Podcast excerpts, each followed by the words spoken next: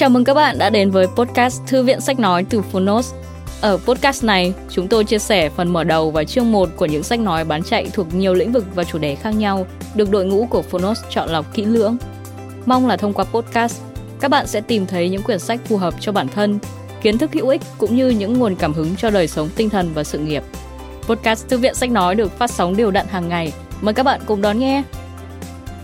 Và nếu yêu thích nội dung này, hãy tải ngay ứng dụng âm thanh số và sách nói có bản quyền Phonos để nghe trọn vẹn cuốn sách. Ngoài ra, Phonos còn sở hữu hàng ngàn nội dung hấp dẫn khác như tóm tắt sách, ebook, thiền, chuyện thiếu nhi, chuyện ngủ, nhạc chủ đề, vân vân. Còn bây giờ, hãy cùng lắng nghe chương 1 của cuốn sách hôm nay nhé!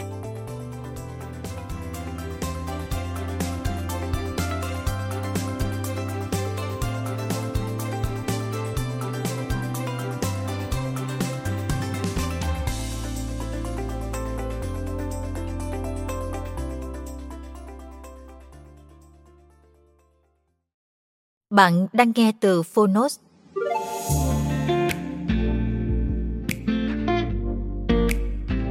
Phòng và chữa bệnh ung thư theo phương thức tự nhiên. Những con người bình thường với sự can đảm phi thường, họ đã vượt qua và ngăn ngừa ung thư tái phát bằng những liệu pháp tổng thể tự nhiên như ăn chay, uống nước rau quả ép, thải độc, thiền yoga. Và trên tất cả là niềm tin vào bản thân và sự kiên định theo đuổi con đường mà họ lựa chọn. Tác giả Betty L. Ku Kingsley. Người dịch, Đào Dũng Tuấn. Độc quyền tại Phonos. Thái Hà Books.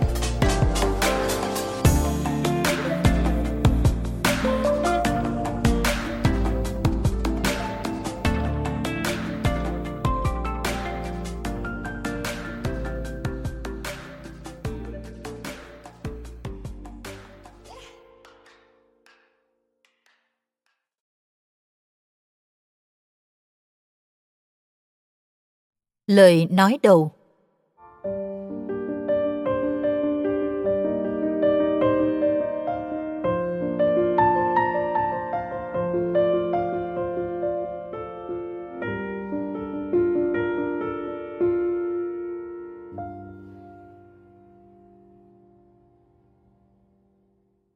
Nguyên nhân gốc rễ của ung thư là tư duy sai lầm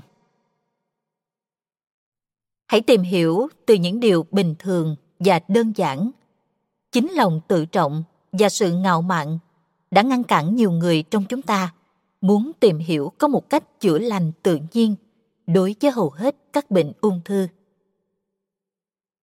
Người ta dự đoán rằng vào năm 2020, số ca ung thư mới sẽ tăng gấp đôi từ mức hiện tại là 10 triệu ca một năm lên đến 20 triệu ca một năm.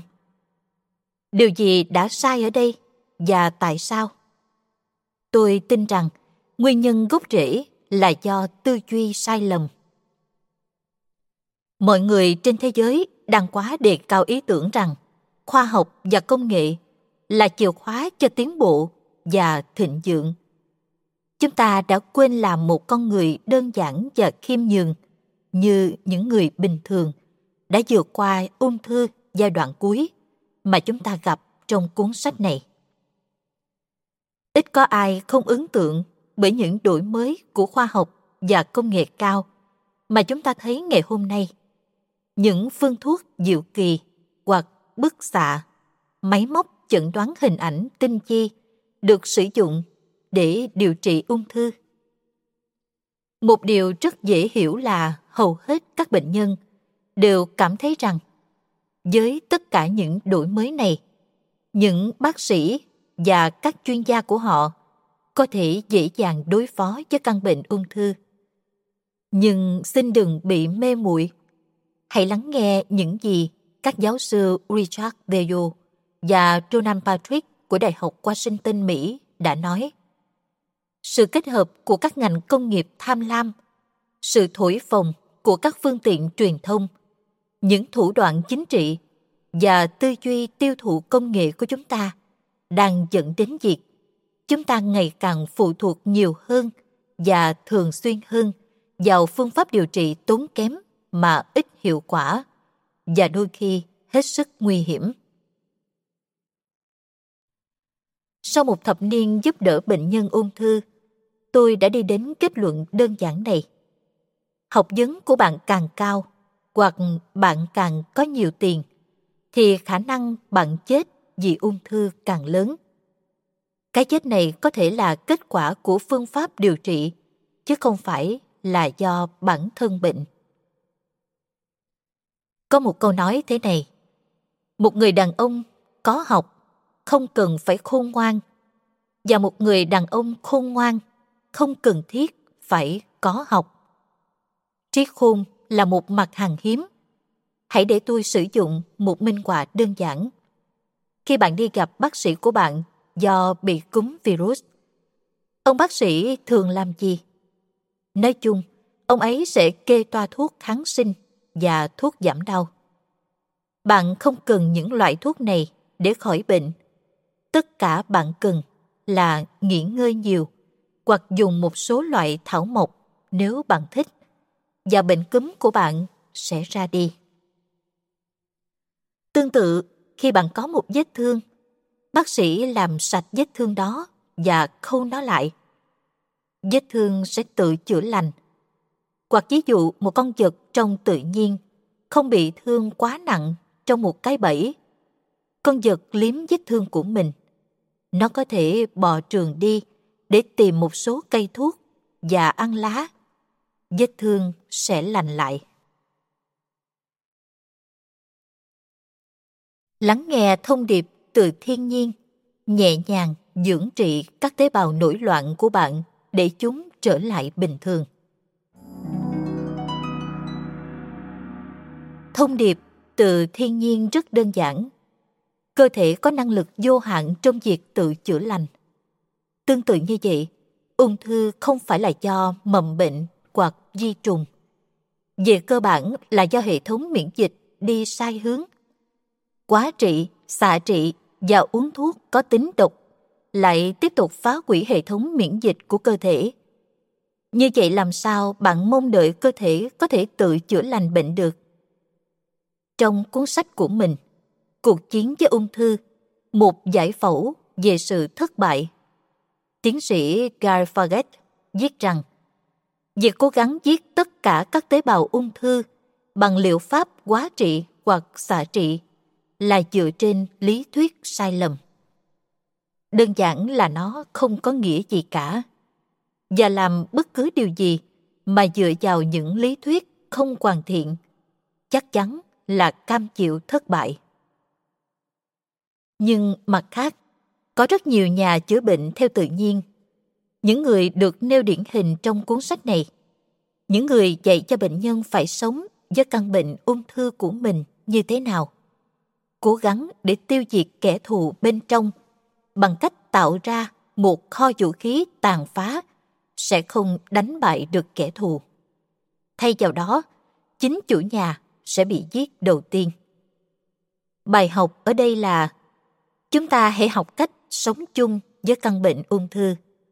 Cùng với chế độ ăn uống thích hợp, luyện tập thể dục, thiền, chân dân. Chúng ta sẽ dần dần tự tin và dưỡng trị các tế bào nổi loạn để đưa chúng trở lại bình thường. Bệnh nhân ung thư cần biết rằng họ không thể tiếp tục sống theo nếp sống cũ và ăn uống theo chế độ đã khiến họ mắc bệnh ung thư. Họ cần thay đổi và phải thay đổi nếu họ muốn sống.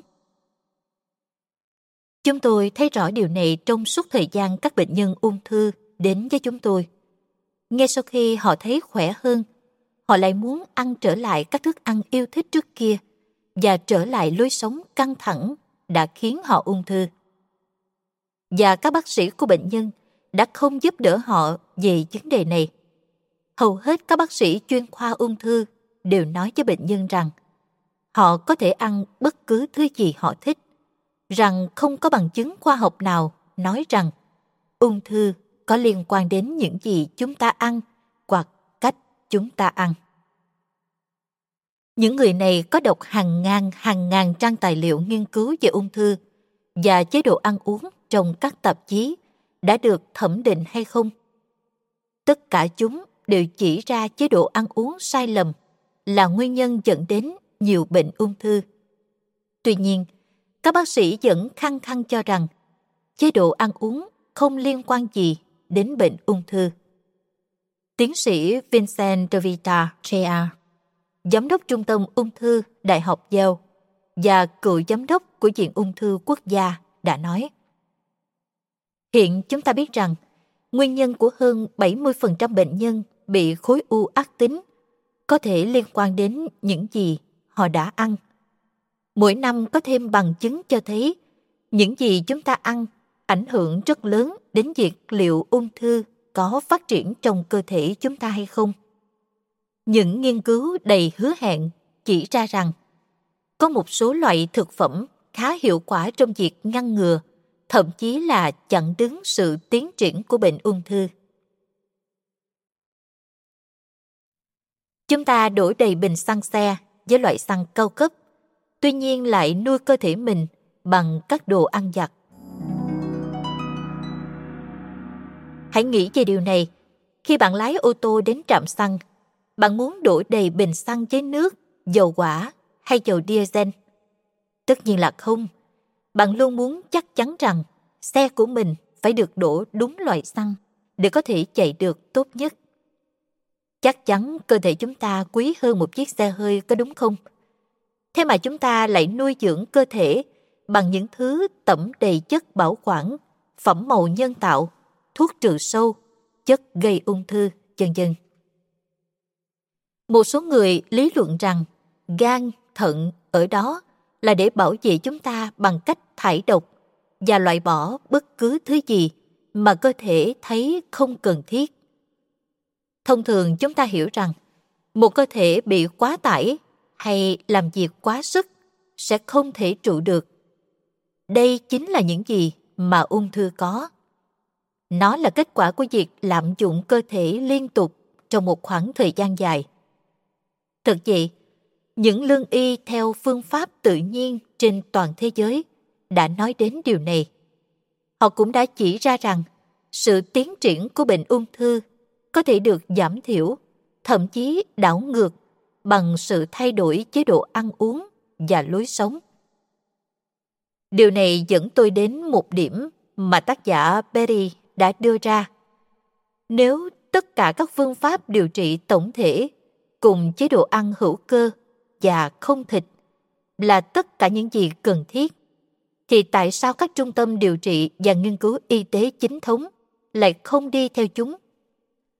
Một câu hỏi hay, nhưng ngây thơ mà chỉ cần vài từ cho một câu trả lời. Sự tham lam và kiêu ngạo.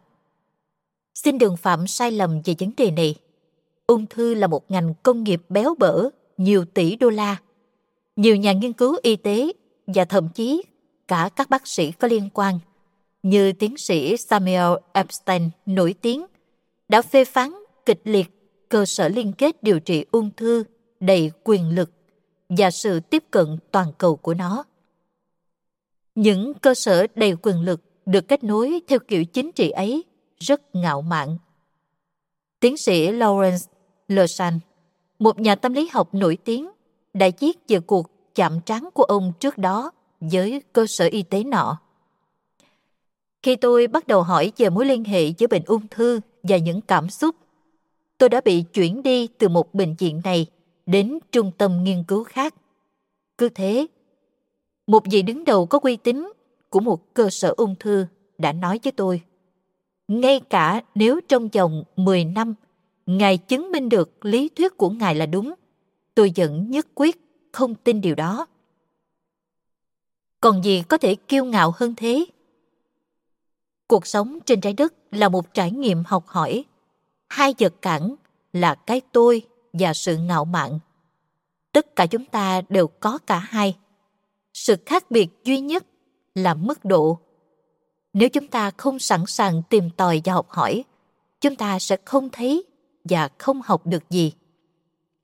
Để có thể nhìn thấy sự thật, chúng ta buộc phải hạ thấp mình – và sẵn sàng học hỏi mọi lúc, mọi nơi. Cuốn sách này chứa đựng nhiều câu chuyện gợi cảm hứng của những người sống sót sau ung thư.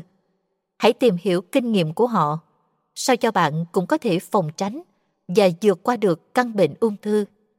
Sẽ có người nói rằng những trường hợp này không phải là kết quả của một nghiên cứu khoa học, nên chuyện của họ chỉ là giai thoại, chưa được khoa học chứng minh. Kiến thức thông thường đối chọi với khoa học thiên dị. Tôi đã gặp nhiều người hoài nghi như vậy, nhưng khi họ nói ra điều này, tôi chỉ tự hỏi họ biết bao nhiêu về khoa học. Tôi đã rất may mắn. Sau hai thập kỷ, tôi hoàn toàn có thể hiểu được chiều sâu của những gì tiến sĩ John Ioannidis ngụ ý khi ông viết. Có thể chứng minh được rằng hầu hết các kết quả nghiên cứu đã đăng trên các tạp chí là sai. Khi lợi ích kinh tế cũng như các lợi ích khác và các định kiến trong một lĩnh vực khoa học càng lớn, thì các kết quả nghiên cứu có khả năng đúng càng ít. Xung đột lợi ích và định kiến có thể làm tăng sự thiên dị. Và không cần là một thiên tài để nhận thấy rằng xung đột lợi ích rất phổ biến trong nghiên cứu y sinh. Tôi chỉ có điều này muốn nói. Đối với những người muốn tin, không cần quá nhiều lời giải thích hay chứng minh.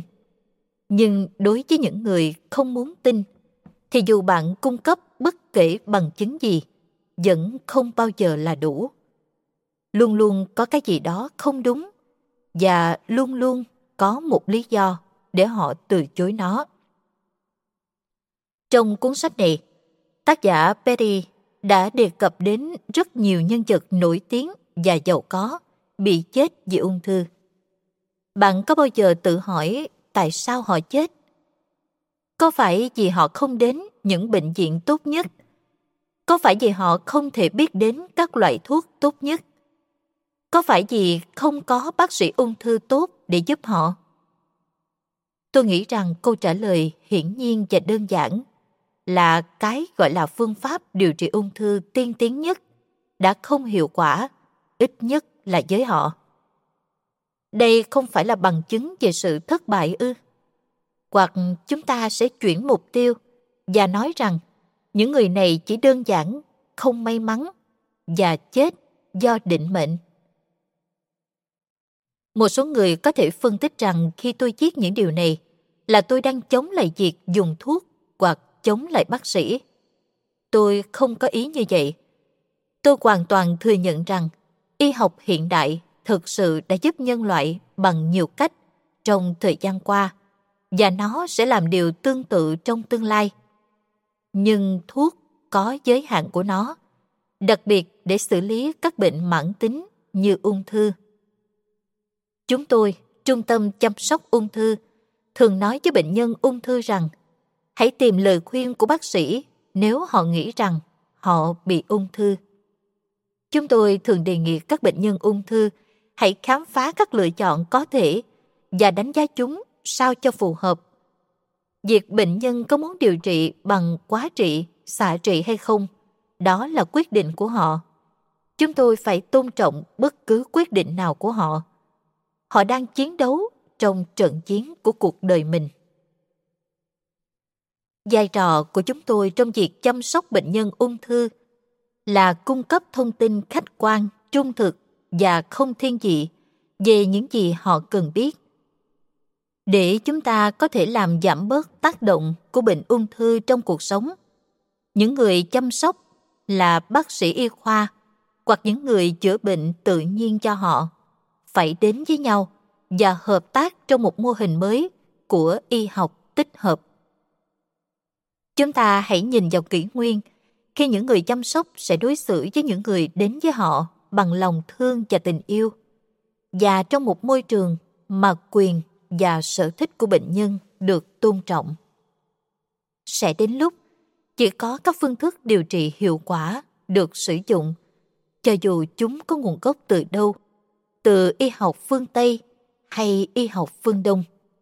Chúc mọi người may mắn, hãy sống hạnh phúc và luôn mạnh khỏe. Theo Tiến sĩ Chris K.S. Tell www.carcare.com Nhà nghiên cứu thực vật học, lương y chữa bệnh bằng thảo dược và là tác giả của 12 cuốn sách về ung thư.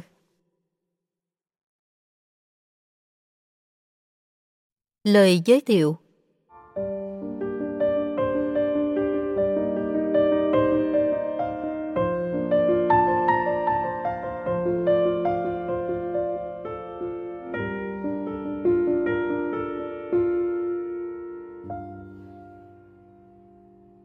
làm chủ tâm trí là chìa khóa dẫn đến những kết quả phi thường. Mô hình thành công của những người phi thường, và bạn cũng có thể ngăn ngừa hoặc chữa khỏi bất kỳ căn bệnh nào. Tôi thật sự rất vui và sung sướng được viết lời tựa cho cuốn sách này của mẹ tôi. Phòng và chữa bệnh ung thư theo phương thức tự nhiên là một chuyên gia tư vấn cho huấn luyện viên về cách hành động để đạt được hiệu suất cao nhất. Tôi đã huấn luyện hàng ngàn người dương lên đạt được tiềm năng tối đa của mình và đạt được các mục tiêu cuộc sống bằng cách dạy họ nghệ thuật mô phỏng sự xuất sắc của con người. Tôi tin rằng là con người, chúng ta có hệ thống thần kinh cơ bản là giống nhau. Nếu một người nào đó có thể đạt được kết quả tốt thậm chí kết quả đặc biệt xuất sắc trong một lĩnh vực nào đấy, thì chúng ta cũng có thể tái lập những kết quả đó bằng cách nghiên cứu và mô phỏng các chiến lược về tinh thần và hành vi của người đó. Trong cuốn sách này, mẹ tôi đã làm được một công việc tuyệt vời là nghiên cứu và trình bày những kế hoạch hoạt động thành công của những người sống sót sau ung thư những người đã dám chống lại sự thách thức và tiếp tục sống lâu dài và ý nghĩa. Khi bạn đọc những câu chuyện của họ, bạn sẽ khám phá ra rằng sự phục hồi của họ đã không xảy ra tình cờ. Thực tế, chúng đã xảy ra, và thậm chí nhiều người đã mắc bệnh ung thư không chữa được, bởi vì họ đều chia sẻ một mô hình suy nghĩ và hành động tương tự để họ tự chữa lành bệnh. Bạn phải tin là bạn có thể chữa lành. Trong việc mô phỏng bất kỳ hình thức thành công hay xuất sắc nào của con người, điểm mạnh mẽ nhất là kiểu tư duy và hệ thống niềm tin cá nhân. Đó là tư tưởng chủ đạo để kích hoạt trạng thái cảm xúc và hành vi của chúng ta do đó chúng ta sẽ nhận được kết quả. Cùng với đối tác của tôi là Stuart Tan, tôi đã vận hành một chương trình thay đổi cuộc sống gọi là các mẫu hình thành công.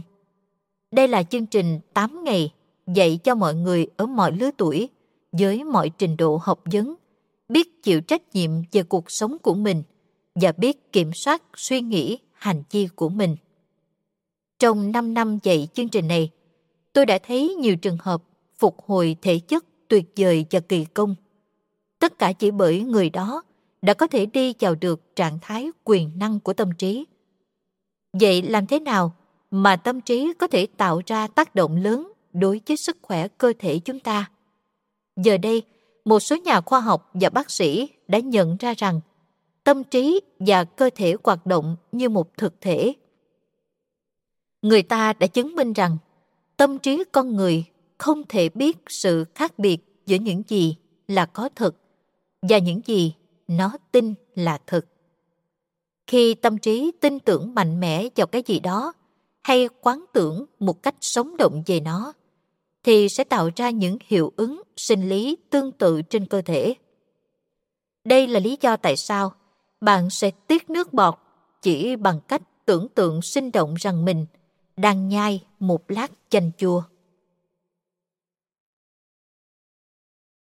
Tất cả những gì chúng ta có là kết quả những gì chúng ta đã suy nghĩ theo đạo Phật.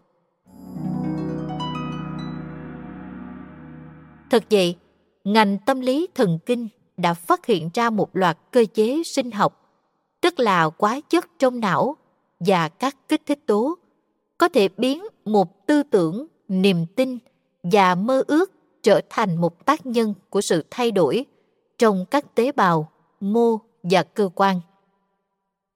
Điều này giải thích tại sao bệnh nhân uống thuốc giả, trong khi lòng tin là có thật, có thể mang lại những tác động tương tự của một phép chữa bệnh.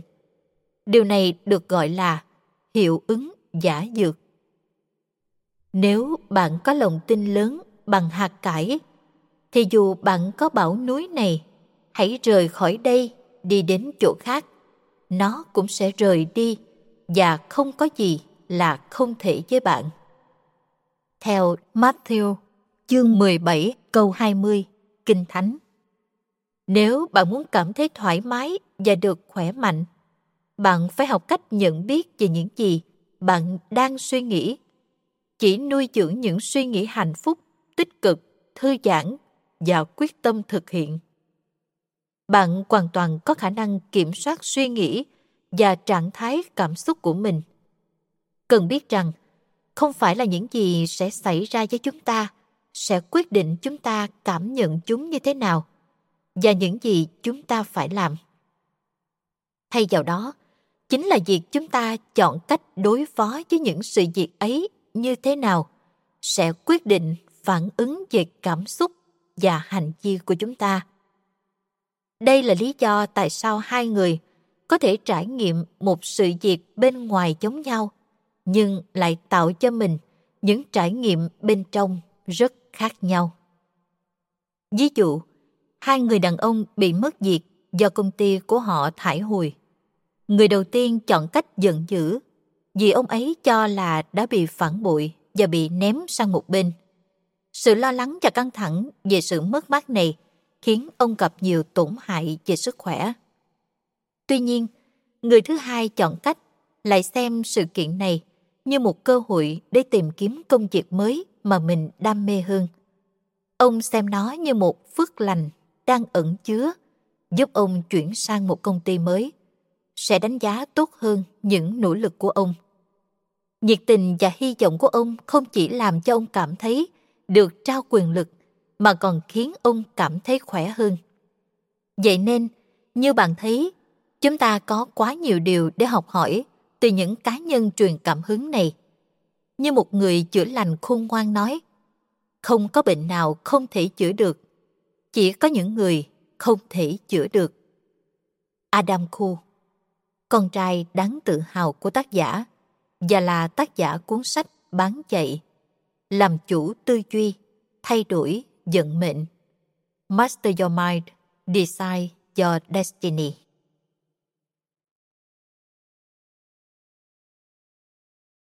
Lời tựa.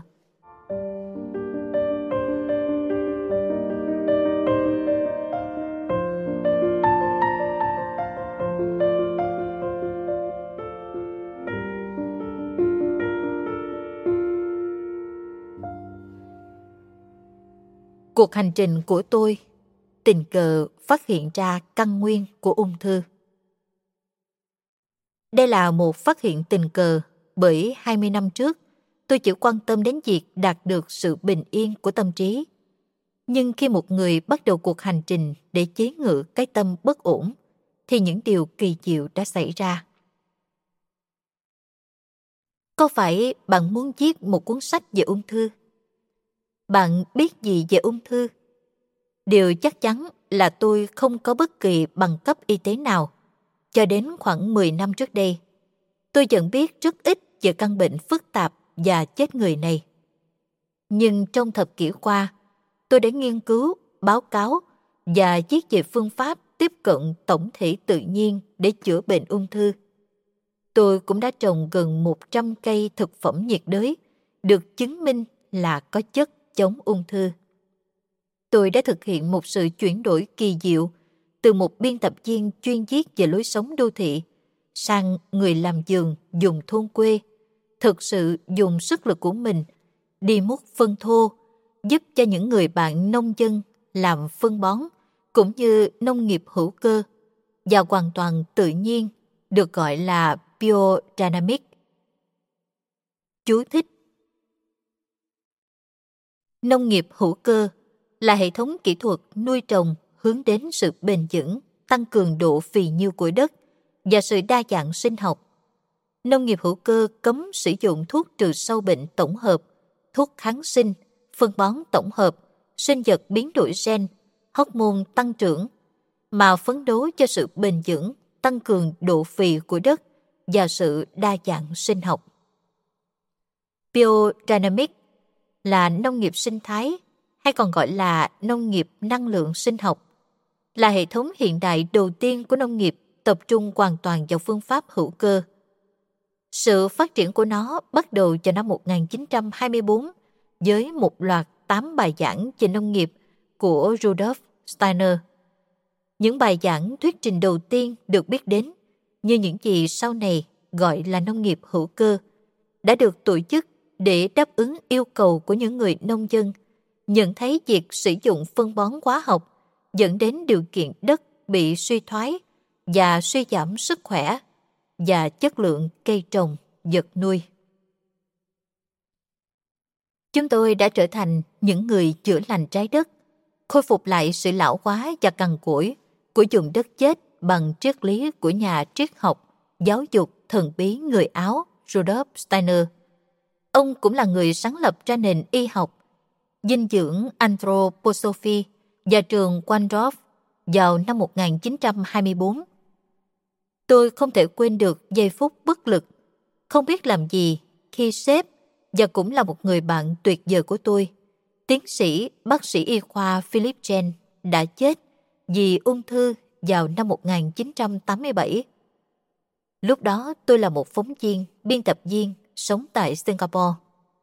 Philip thường xuyên mời tôi ăn trưa tại câu lạc bộ của mình và cả hai chúng tôi hay dùng món thịt nướng bằng than. Anh ấy thường ăn món thịt nướng vài lần một tuần. Dĩ nhiên tôi rất sợ bị ung thư, nhưng tôi không bao giờ nghĩ rằng ăn các món ngon như thịt nướng lại có liên quan đến ung thư. Vào thời điểm giữa những năm 1980, tôi cũng không nghĩ ung thư có liên đới với sự ô nhiễm nước, đất và không khí. Chỉ vài năm sau, khi tôi đọc cuốn sách đầu tiên của tiến sĩ Deepak Chopra, Tạo nên sức khỏe, Creating Health, tôi đã học được rằng chúng ta tạo ra sức khỏe của mình là tốt hay xấu đều thông qua những suy nghĩ hành động và sự lựa chọn thức ăn, đồ uống của chúng ta. Philip đã thể hiện một sự điềm tĩnh phi thường khi đối mặt với căn bệnh ung thư của mình. Ông đã trải qua một lần phẫu thuật tại Bệnh viện Đa khoa Singapore. Sau khi ra viện, Philip lại lao vào làm việc, chơi tennis và các công việc xã hội với sự thích thú. Nhưng một năm sau, ung thư lại tái phát tiến sĩ Chen lần này từ chối quay trở lại bệnh viện. Ông gầy đi và năm hốc hác hơn. Thỉnh thoảng ông nhăn mặt vì đau đớn, nhưng ông luôn luôn tỉnh táo. Và vào trước ngày ra đi, ông đã khập khiển vào phòng tôi để trò chuyện như thường ngày, ngay sau 5 giờ chiều. Sáng hôm sau, khi tôi đến văn phòng, nhân viên tiếp tân nói với tôi. Tiến sĩ Chen đã qua đời đêm qua. Ông ấy đã đánh thức người vợ tận tụy của mình là Maria cùng với một tiếng kêu đau đớn của việc không thể thở được. Ông đã chết trước khi bà vợ có thể đưa ông ấy đến bệnh viện. Vài năm sau đó, tôi mới biết rằng cô tiếp viên vui vẻ, người kể cho tôi biết về sự qua đời của Philip, cũng đã phải vật lộn với căn bệnh ung thư. Đáng buồn thay, cô cũng không qua nổi. Điều tôi nhận ra từ cái chết của Philip rằng, mặc dù ông ấy là một bác sĩ y khoa và có nhiều bạn bè là chuyên gia ở những bệnh viện có chuyên môn cao, nhưng ông ấy biết là họ không thể làm gì được cho ông. Ông thường nói với chúng tôi rằng, y học phương Tây chỉ xử lý các triệu chứng, không bao giờ xử lý nguyên nhân gốc rễ của bệnh. Vì vậy, bất chấp sự đau đớn mà ông phải trải qua, Philip đã từ chối quay trở lại bệnh viện. Ông ấy muốn chết trên đôi chân của mình. ông ấy đã làm và tôi chào chỉnh biệt ông. Gần đây, chúng tôi đã chuyển đến sống ở Darwin, thuộc vùng lãnh thổ phía Bắc, nước Úc, Northern Territory, gọi tắt là NT. Ông chồng bốc đồng của tôi, Richard Kingsley, mua cho chúng tôi 50 mẫu đất có bụi cây trinh nữ, cách trung tâm thành phố khoảng 50 km và tuyên bố rằng chúng tôi sẽ xây dựng ngôi nhà mới ở đó. Vào lúc đó, nhiều tin tức mới mẻ đến từ Singapore. Còn tôi chẳng có khái niệm gì về chúng mà chỉ sống trong bụi hoặc nấu ăn, càng ít biết hơn về trồng cây thực phẩm. Và điều không thể tưởng tượng sau đó, các bệnh nhân ung thư đến gõ cửa nhà chúng tôi để hỏi mua trái cây và rau củ hữu cơ. Tôi bắt đầu tìm hiểu về các ứng dụng thực tế trong giáo huấn Anthroposophy của nhà khoa học tâm linh Rudolf Steiner, đặc biệt là giáo dục, nghệ thuật và nông nghiệp biodynamic. Và khi hỏi mọi người về vấn đề này, họ chỉ đơn giản nói rằng Ồ, tôi không biết gì về chuyện này. Tại sao bà không thử hỏi bà Lila Notley? Cuộc gặp gỡ quan trọng với Lila, người sống sót phi thường sau ung thư. Cuộc gặp gỡ đó quả là rất quan trọng. Tôi biết rằng Lila là người sống sót phi thường sau ung thư. Bà không chỉ từ chối xạ trị, mà còn quay sang ăn chay.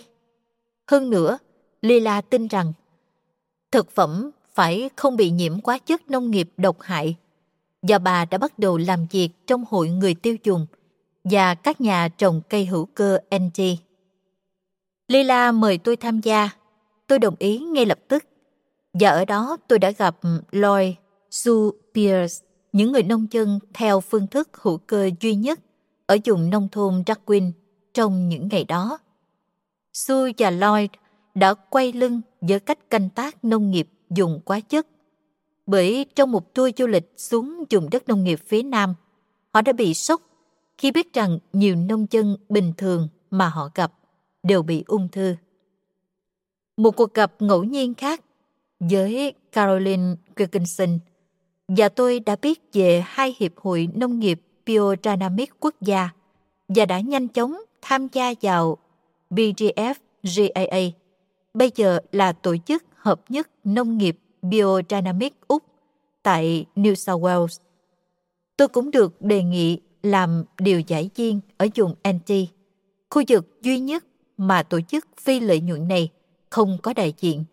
Họ sẵn sàng đồng ý.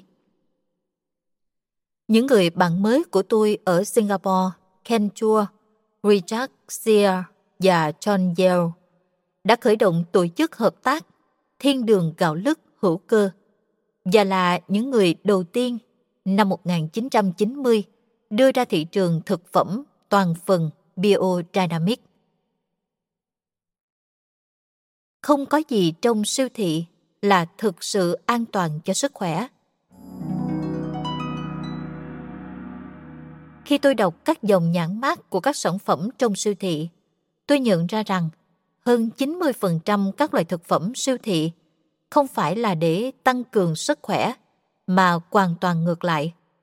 Ngay cả khu vực được gọi là đồ tươi sống như trái cây, rau tươi là gần như không có gì ngoài hàng tươi sống được trồng cách đây hàng ngàn dặm với hàng tấn các loại phân bón và thuốc trừ sâu tổng hợp chết người. Còn thịt có lẽ là tồi tệ nhất. Nếu tôi vẫn ở Singapore, tôi sẽ không bao giờ biết những tình tiết đó.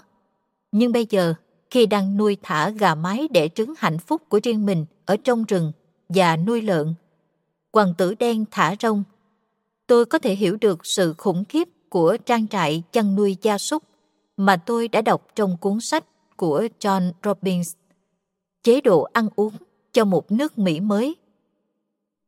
Khi tôi tham gia cùng chồng tôi trong các cuộc họp của ông với những người trồng xoài. Theo cách trồng phụ thuộc vào hóa chất, tôi càng thấy kinh sợ hơn. Ở đó chúng tôi đã nghe những người trồng bụng bia. Nhiều người có việc làm ở thành phố và thuê các nhà thầu làm ruộng. Dông dài về cách sử dụng chất độc hóa học như thế nào để giết con rệp hay con sâu ăn bột hoặc dùng chất hóa học để diệt trừ cỏ dại. Không lâu sau, tôi đã sớm biết rằng hầu hết các hóa chất này là các chất độc thẩm thấu được, do đó không thể rửa sạch được. Và nhiều cỏ dại là thuốc chữa bệnh cho người và gia súc. Có đáng ngạc nhiên không? Khi mà từ tỷ lệ 1 trên 1.000 người mắc bệnh ung thư cách đây 100 năm, còn bây giờ tỷ lệ là 1 trên 3 người. Và dự đoán trong tương lai, tỷ lệ này là 1 trên 2 người. Nhưng khi biết rằng chúng ta có thể thay đổi tất cả, thì điều đó thúc giục tôi quyết tâm hành động.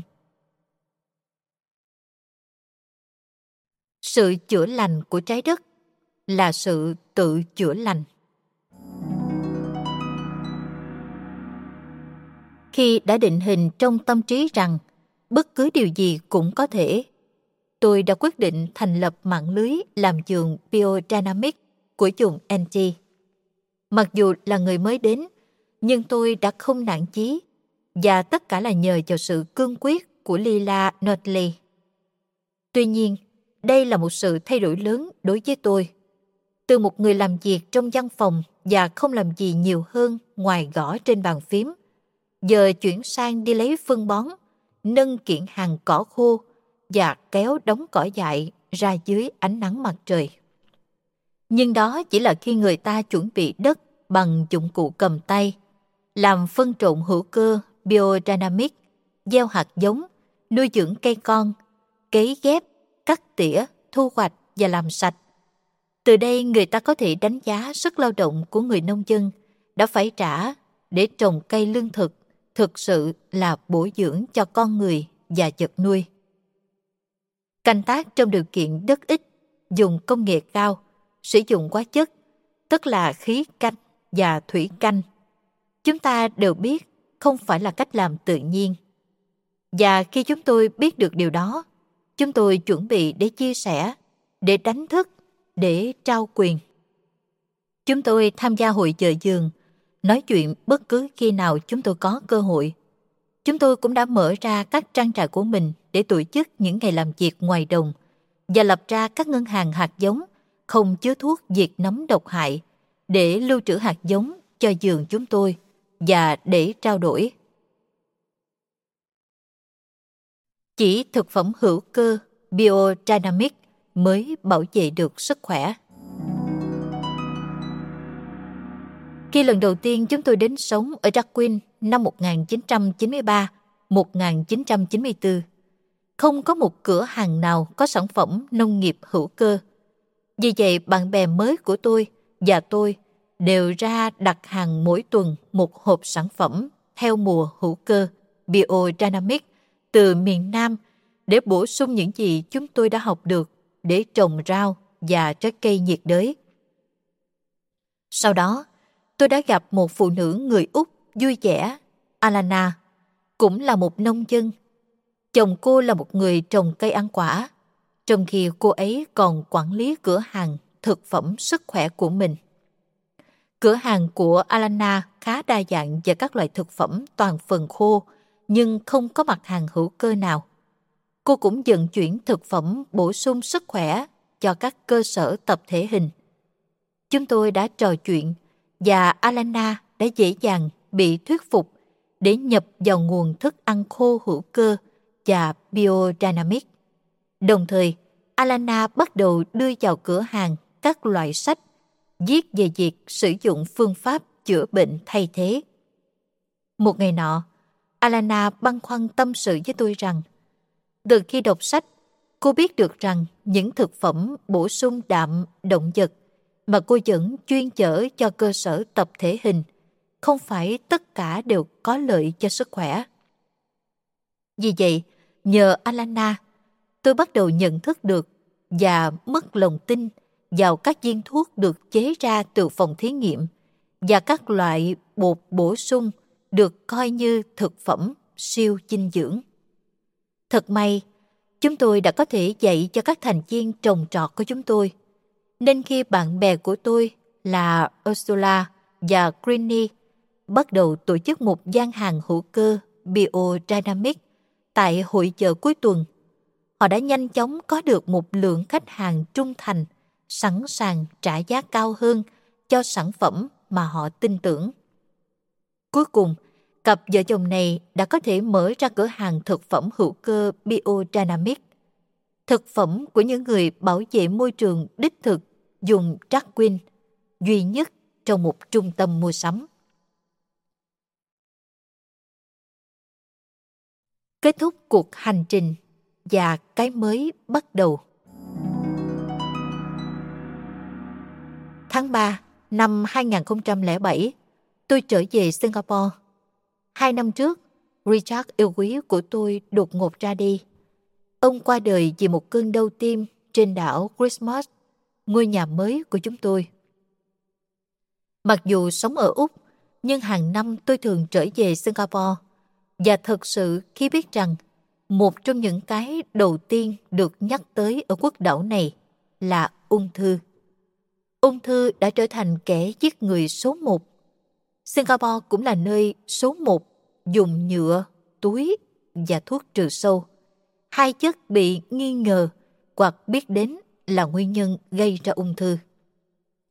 Chỉ trong một thập kỷ, dân số của Singapore dường như đã được nhân lên từ 2 đến 3 lần. Nhìn thấy xu hướng đó, những người Singapore yêu thiên nhiên như là Evelyn Inglim và Joyce Low lùi lại những năm 1998-1999 đã hình dung ra sự cần thiết lập một ốc đảo sống lành mạnh tự nhiên như thế nào và họ đã đến dùng nông thôn Darwin để tìm hiểu.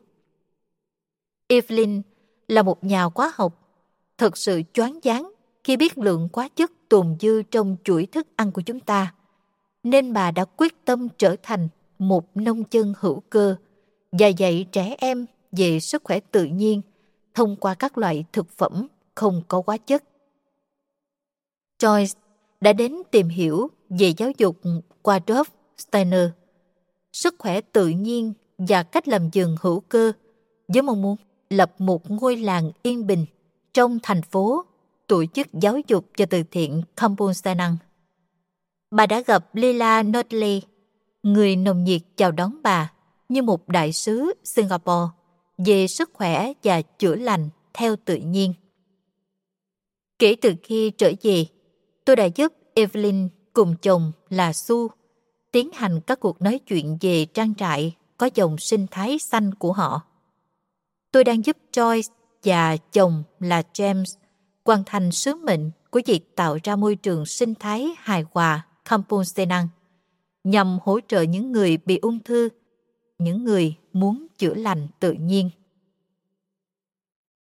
Từ trong sâu thẳm tâm hồn con, giờ hãy để chữa lành.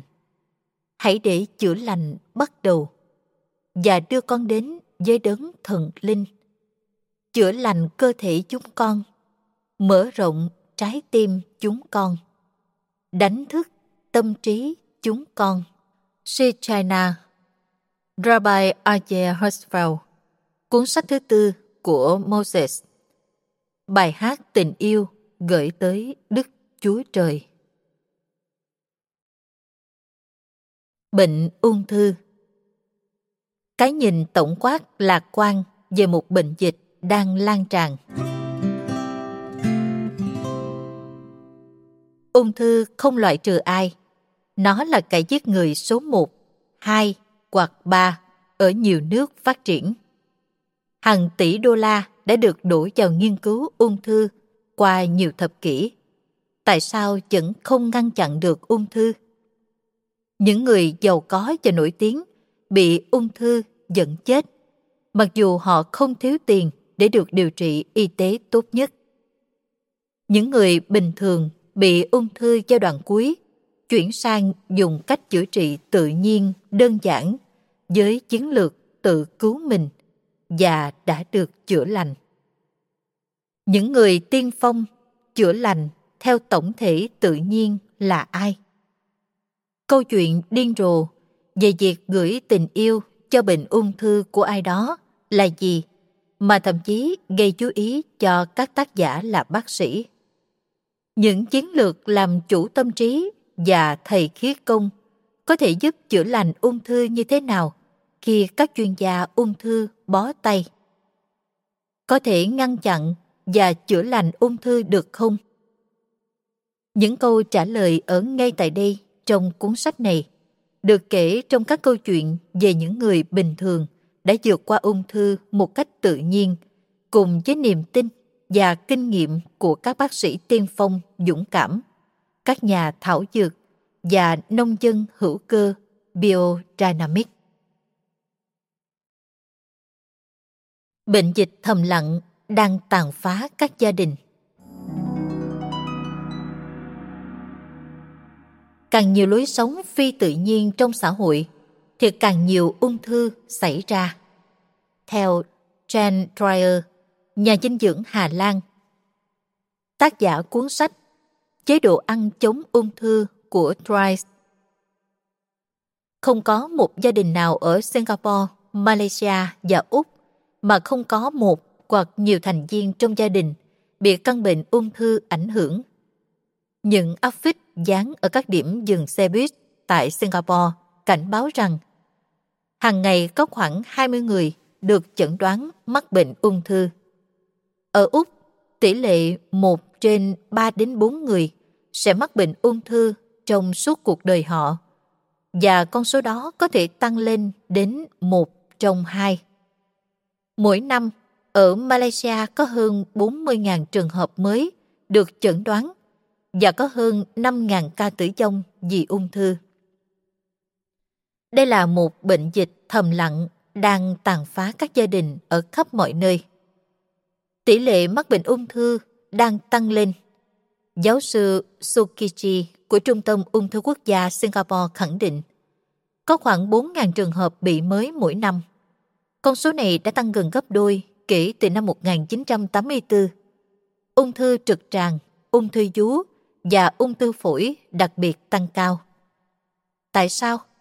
Khi hàng tỷ đô la đã và đang được đổ vào nghiên cứu ung thư của các nhà khoa học lỗi lạc nhất, các chuyên gia trên thế giới, nhưng bệnh này vẫn tiếp tục gây tử vong hoặc ảnh hưởng đến rất nhiều người trên thế giới.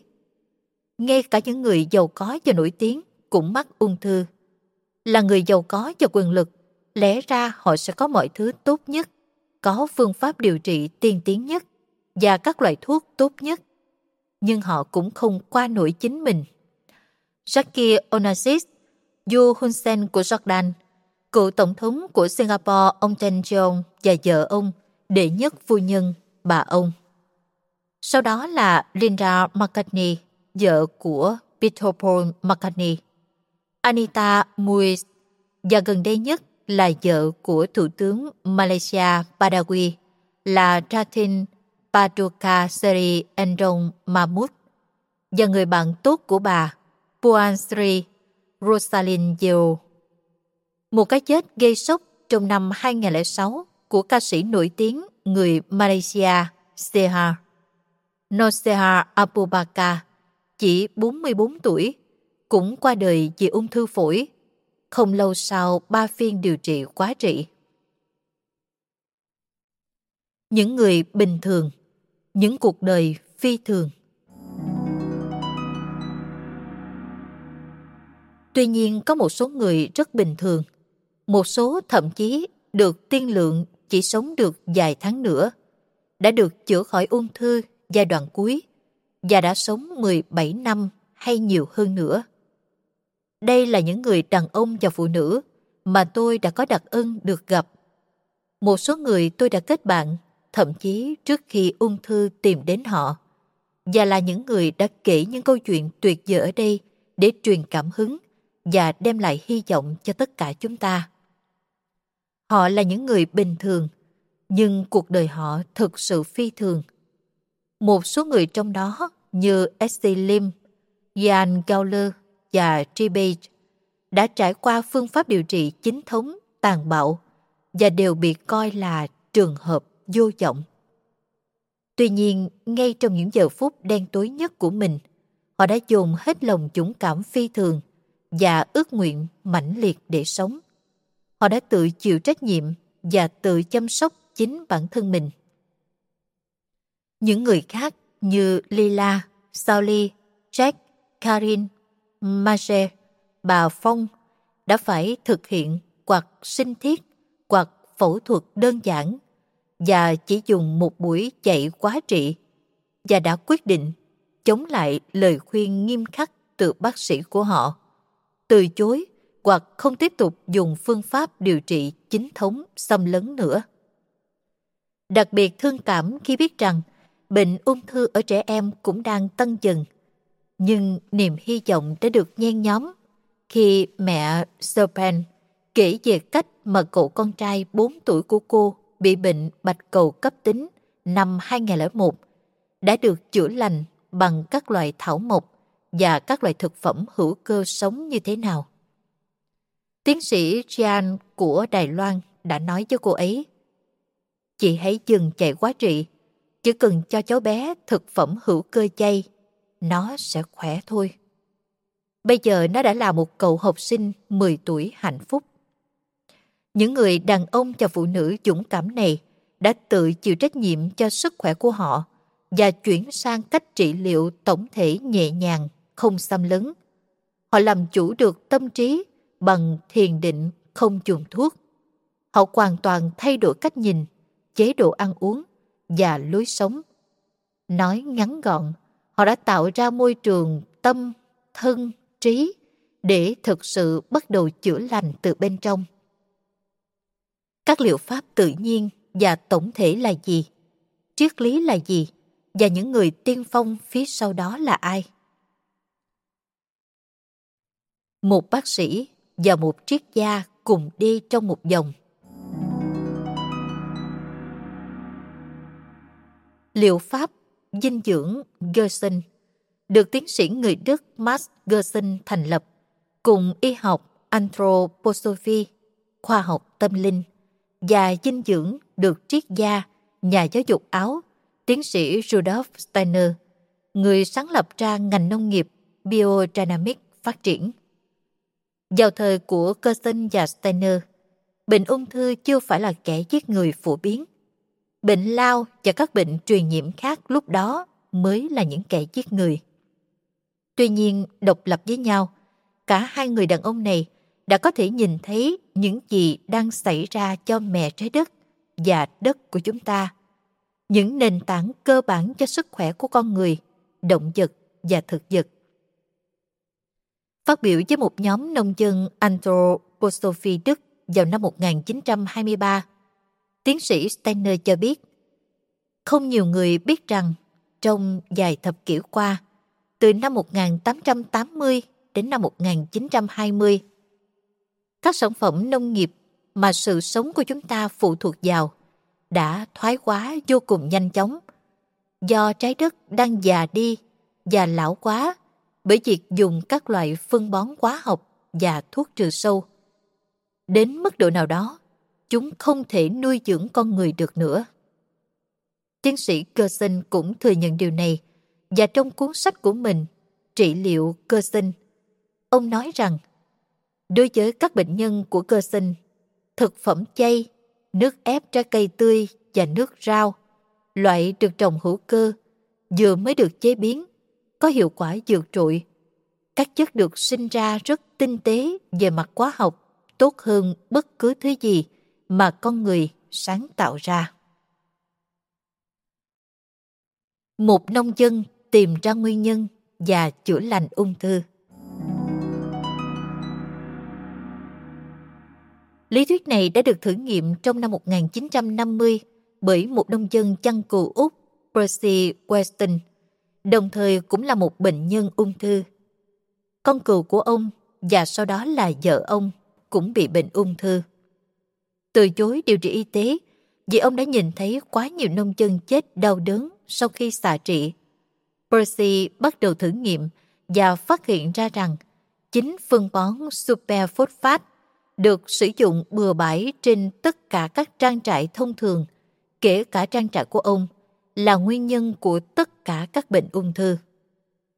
Percy đã chế ra một chất khoáng bổ sung được kiềm hóa và loại bỏ tất cả các loại thực phẩm chứa hàm lượng phốt phát cao như là thịt, sữa, ngũ cốc và chỉ ăn trái cây cùng rau quả trồng hữu cơ. Ông đã chữa lành cho mình, cho vợ và con cừu của ông. Ông đã viết cuốn sách Ung thư, Nguyên nhân và cách chữa và sống đến 100 tuổi. Tuy nhiên, thực phẩm được trồng theo kiểu biodynamic còn tốt hơn so với các loại thực phẩm trồng theo kiểu hữu cơ. Điều này có được là do những nông dân biodynamic làm các chế phẩm di lượng đồng căng đặc biệt mà tiến sĩ Steiner đã dạy cho nông dân Đức vào năm 1924. Chế phẩm biodynamic đặc biệt này mang lực sống trở lại cho đất chết và đất bị cạn kiệt mùng. Đây là lý do tại sao các loại thực phẩm biodynamic được gọi là thực phẩm chữa lành cao cấp được sử dụng trong các phòng khám và bệnh viện ung thư Anthroposophy như phòng khám nổi tiếng Lucas Clinic ở Thụy Sĩ. Nữ diễn viên Hollywood chữa ung thư bằng cây tầm gửi. Trong thực tế, các bác sĩ Anthroposophy ở châu Âu đã sử dụng thành công chế độ ăn chay và biodynamic để chữa lành cho các bệnh nhân ung thư cùng với việc tiêm cây tầm gửi Iscador trong nhiều thập kỷ. Tính hiệu quả của loài thực vật quan giả này ít được thế giới nói biết đến cho đến khi đột nhiên vào tháng 4 năm 2005, nữ diễn viên Hollywood Susan Somers tiết lộ trên chương trình Larry King Live rằng nhờ được tiêm cây tầm gửi mà cô đã được cứu sống khỏi căn bệnh ung thư mà cô bị 5 năm trước đó. Người ta có thể tưởng tượng ra sự ngạo mạn mà thông tin này đã gây ra trong giới y học chính thống. Mặc dù tiến sĩ Ralph Moss đã viết một cách sinh động về Iscador và các bác sĩ cho bệnh viện Anthroposophy với sự tôn trọng cao của mình trong các báo cáo của Moss về bệnh nhân ung thư trong vài năm trở lại đây. Tất nhiên, còn có các hệ thống chữa bệnh khác như vi lượng đồng căng, thảo dược, thực phẩm Osawa hay hệ thống chữa bệnh cổ xưa của Trung Quốc TCM và Ấn Độ Ayurveda. Tất cả chúng đều được quy động để chữa căn bệnh của thiên niên kỷ mới này. Các liệu pháp hỗ trợ được quy động thêm đó là massage, ánh sáng, aura, huyền bí, liệu pháp Bowen, Reiki và các hình thức chữa bệnh bằng năng lượng khác. Chú thích Vi lượng đồng căn hay vi lượng đồng căn liệu pháp là phương pháp y học điều trị bệnh nhân bị mắc một bệnh nào đó bằng cách sử dụng những chế phẩm được pha loãng, mà những chế phẩm này cũng gây ra các triệu chứng cho một người bình thường, giống như là triệu chứng của chính căn bệnh cần chữa gây ra. Những bằng chứng khoa học cho rằng vi lượng đồng căn chỉ là một giả dược nhằm làm yên lòng bệnh nhân, chứ nó không có tác dụng chữa trị. Giáo sư người Nhật George Osawa, sinh năm 1893, mất năm 1966, được coi là người sáng lập ra những nguyên tắc và phong cách sống thực dưỡng. Điểm hội tụ của triết lý và thực hành nằm chính yếu ở thực phẩm và cách ăn uống. Theo Osawa, nếu chúng ta được nuôi dưỡng bằng thực phẩm phù hợp dựa trên nền tảng quy luật của vũ trụ, các cơ quan trong cơ thể sẽ hoạt động điều hòa, không những sức khỏe được phục hồi và khang kiện trở lại, mà còn khiến cho trí phán đoán của con người trở nên sáng suốt, có khả năng nhận thức được chân lý. Có nghĩa là thể tính trật tự của vũ trụ và nhân sinh. Phương pháp Osawa bắt đầu xuất hiện và phổ biến tại Việt Nam từ trước năm 1975 tại miền Nam, với tên gọi phổ biến là gạo lứt muối mè, xuất phát từ việc sử dụng gạo lứt làm nền tảng của phương pháp này.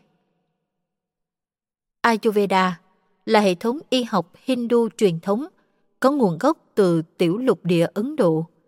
Việc thực hành Ayurveda bao gồm việc sử dụng các loại thuốc thảo dược, bổ sung khoáng chất hoặc kim loại, Rasa Sastra, kỹ thuật phẫu thuật, thuốc viện và áp dụng bằng cách massage dầu. Liệu pháp Bowen là phương pháp trị liệu toàn diện và đa chiều để giảm đau và chữa lành bệnh tật do Tom Bowen, sinh năm 1916, mất năm 1982, khởi xướng. Phương pháp chủ yếu là xoa bóp cơ bắp để cân bằng cơ thể và cảm xúc. Reiki trong tiếng Nhật nghĩa là linh khí, là sự tiếp nhận, hòa hợp và bổ sung nguồn năng lượng vô tận của vũ trụ cho con người. Reiki bắt nguồn từ Tây Tạng khoảng 2.500 năm về trước, sau một thời gian dài bị lãng quên, rồi được bác sĩ người Nhật tên là Mikao Usui phát hiện lại vào đầu thế kỷ thứ 19. Đây là phương pháp chữa bệnh thông qua việc sử dụng năng lượng. Tuy nhiên, nguyên nhân gốc rễ của hầu hết các bệnh ung thư là hơn 100.000 chất độc hại của công nghiệp và nông nghiệp mà con người đã phát minh ra kể từ đầu thế kỷ này hiện đang ồ ạt đầu độc không khí, nước và thực phẩm. Do vậy, cần có sự phục hồi mạnh mẽ của các loại thuốc truyền thống và sự thức tỉnh về quyền năng chữa lành vô hạn của tâm trí con người và mẹ thiên nhiên. Ngay cả hệ thống sông Hùng Dĩ cũng trở thành tác nhân gây ung thư. Chỉ cần lấy một trong nhiều ví dụ bi thảm, dòng sông chết Dương Tử ở Trung Quốc bị ô nhiễm từ hơn 21.000 nhà máy hóa chất chạy dọc theo bờ sông. Và giờ đây, các quan chức Trung Quốc gọi nó là tác nhân gây ung thư. Các dòng sông bị ô nhiễm ở châu Á, theo The Stress Times, ngày 14 tháng 3, 2007. Các chuyên gia ung thư, bao gồm cả người đứng đầu ngành ung thư học tại Đức, đã tập trung ở Darwin để chia sẻ những nghiên cứu mới nhất của họ và những phát hiện lâm sàng về liệu pháp tổng thể như liệu pháp điện hóa, tăng thân nhiệt, miễn dịch sinh học và các chất bổ sung dinh dưỡng mà họ đã phát triển và sử dụng thành công trong các phòng khám, bệnh viện. Rất hy vọng nhìn thấy một thế hệ mới, các nhà khoa học, bác sĩ, chuyên gia dinh dưỡng và các nhà trị liệu dũng cảm, những người tin vào sự thông thái vô tận của thiên nhiên và những phương pháp chữa trị được xây dựng trên nền tảng các công trình tiên phong của Gerson và Steiner. Sự căng thẳng, tác nhân kích hoạt hầu hết các bệnh ung thư. Trong khi tình trạng ô nhiễm môi trường như nước, không khí và hậu quả là các thực phẩm chế biến bị nhiễm độc đã được công nhận là nguyên nhân gốc rễ của hầu hết các bệnh ung thư, thì một tác nhân khác gây ra ung thư là sự căng thẳng mãn tính, đau buồn, chấn thương, giận dữ và trầm cảm. Căng thẳng được coi là nhân tố kích thích ung thư, nên hiện nay đã xuất hiện hàng loạt chiến lược quản lý căng thẳng. Thiền kiểm soát hơi thở, cầu nguyện, khí công, yoga, liệu pháp cười và tụng kinh, thánh ca không chỉ được các thầy tâm linh và tâm lý học mà cả các chuyên gia chính thống như bác sĩ tim mạch Jane Ornish, chuyên gia nội tiết Deepak Chopra và chuyên gia phẫu thuật ung thư Bernie Sigan sử dụng. Nghe chương làm chủ tâm trí, chữa lành ung thư. Tại Malaysia, có tiến sĩ Amir Farid Isahak, một bác sĩ phụ khoa, người đã cách tân liệu pháp, đi bộ khí công tuyệt vời giúp cho bệnh nhân ung thư. Nghe chương ung thư và luyện tập, khí công trị liệu và yoga, những hình thức tập thể dục tốt nhất cho bệnh nhân ung thư. Về phụ nữ, chúng ta sẽ gặp những người đã được chữa lành bệnh ung thư theo phương pháp tổng thể như Ribes và Marge Fogarty Thậm chí họ ủng hộ cách làm gửi tình yêu tới bệnh nhân ung thư. Nghe chương chữa bệnh bằng năng lượng của tình yêu. Một ví dụ gây ấn tượng sâu sắc nhất là dùng chương trình dinh dưỡng Gerson cùng với thiền và quán tưởng sáng tạo để chữa lành hầu hết các bệnh ung thư đang tiến triển và những ung thư phức tạp như ung thư xương của bác sĩ thú y tiến sĩ Yanni Gowler. Câu chuyện đáng kinh ngạc của ông đã được nói đến trong một phim tài liệu truyền hình ABC trong những năm 1970 và trong năm 2003, tạp chí Newsweek Australia gọi Gowler là người đàn ông kỳ diệu. Câu chuyện đầy cảm hứng của Gowler và chương trình của ông đã giúp cho hàng ngàn bệnh nhân ung thư giai đoạn cuối tự cứu mình, được kể lại trong chương những con người bình thường, những cuộc đời phi thường. Và chính Gowler đã nói rằng chế độ ăn uống không phải là tất cả, nhưng không có một chế độ ăn uống tốt, bệnh nhân ung thư không còn gì cả. Điều đó đã nói lên tất cả. Trong cuốn sách, chúng tôi cũng đề cập đến lý do tại sao thực phẩm tốt thì chữa lành, thực phẩm bẩn lại quỷ hoại bạn và sự cần thiết phải thải độc. Chúng tôi cũng xem xét thức ăn bổ sung cho phòng chống ung thư và chữa bệnh. Chúng cần thiết như thế nào và chúng là gì? Hầu như hàng tuần ở Singapore đều có những câu chuyện quảng cáo rầm rộ về phương thuốc diệu kỳ này nọ, hay có bước đột phá về nghiên cứu y sinh mới nhất, nhắm tới hoặc tấn công vào ung thư hiếm gặp nào đấy. Các trận chiến ung thư với các công nghệ y tế chủ đạo khiến tôi co rúm người lại. Vì tôi hình dung ra những người đàn ông có vũ khí đang chiến đấu với một bóng ma quái vật, nhiều đầu, với chiến trường là cơ thể của những bệnh nhân nghèo.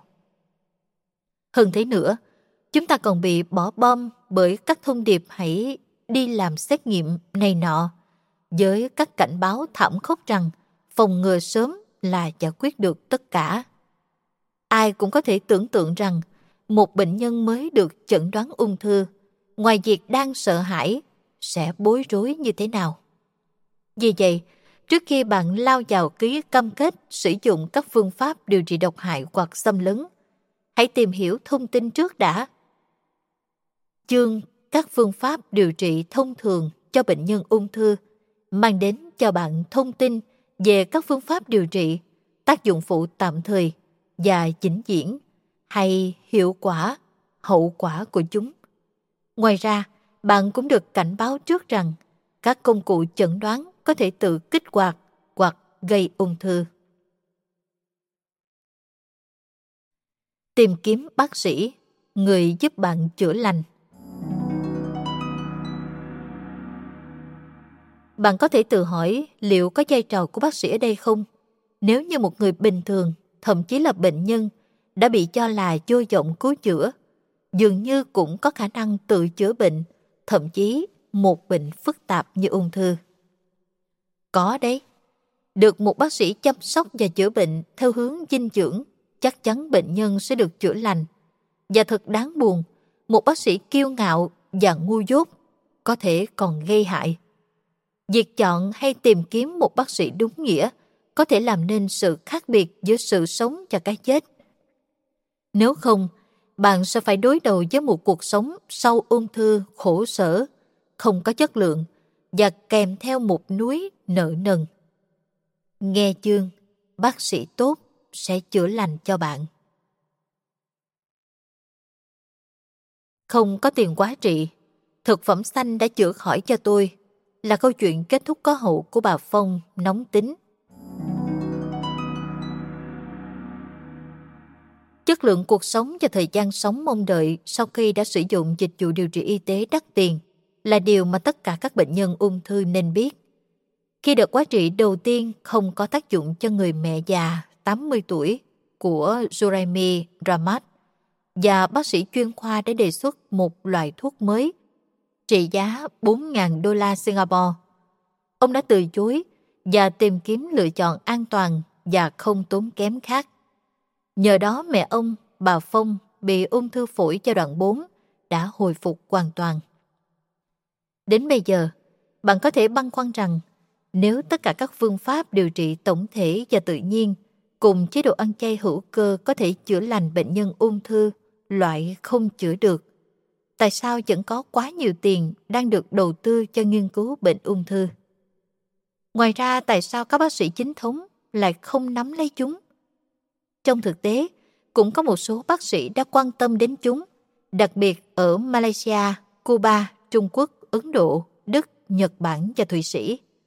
Ở đó có những bác sĩ và chuyên gia tốt, những người tin vào liệu pháp tự nhiên nhẹ nhàng cùng sự thay đổi chế độ ăn uống và một số người làm việc trong các bệnh viện và phòng khám vẫn khuyến khích dùng liệu pháp bổ sung trong khi bệnh nhân phải trải qua điều trị y tế thông thường nếu đó là lựa chọn của bệnh nhân. Phải thừa nhận rằng họ vẫn là số ít và để tìm câu trả lời gây sốc, bạn đọc hãy đọc lời tựa của tiến sĩ Crystal.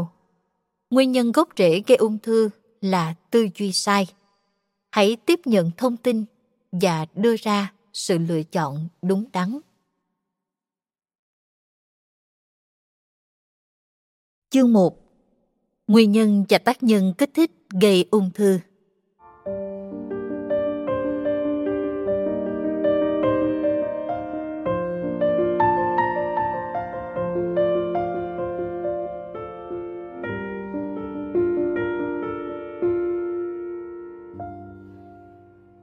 các nguyên nhân gốc và tác nhân kích thích các loại ung thư.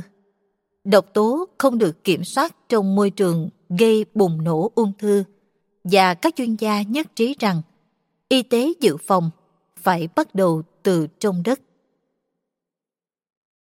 Hiện nay hầu như không còn đất hoặc nước sạch, độc tố có trong tất cả thực phẩm chúng ta ăn, nước chúng ta uống, không khí chúng ta hít thở.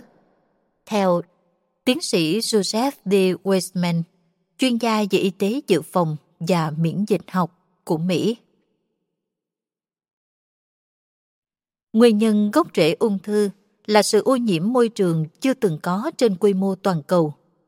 Ô nhiễm môi trường là không có biên giới, và nếu sự ngộ độc chung của đất, các con sông, đại dương và không khí không được giải quyết một cách nghiêm túc, thì ung thư và dị tật bẩm sinh, dị ứng, hen suyễn, tiểu đường, viêm khớp và nhiều bệnh thoái hóa khác sẽ tiếp tục gia tăng và tỷ lệ sống sót của chúng ta sẽ không được cải thiện hơn.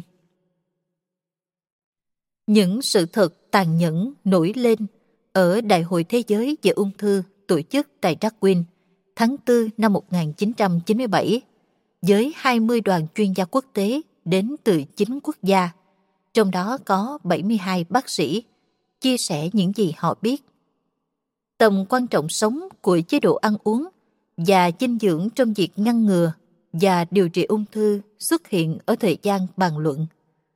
Trong khi nói về nguyên nhân gây ung thư và cách phòng chống, không thể nằm trong báo cáo ngắn gọn của bất kỳ chuyên gia nào. Nhưng mọi người đều đồng ý rằng, y học bảo vệ và y tế dự phòng phải bắt đầu chế đất. Con người bạn là sản phẩm của thứ bạn ăn và hít thở.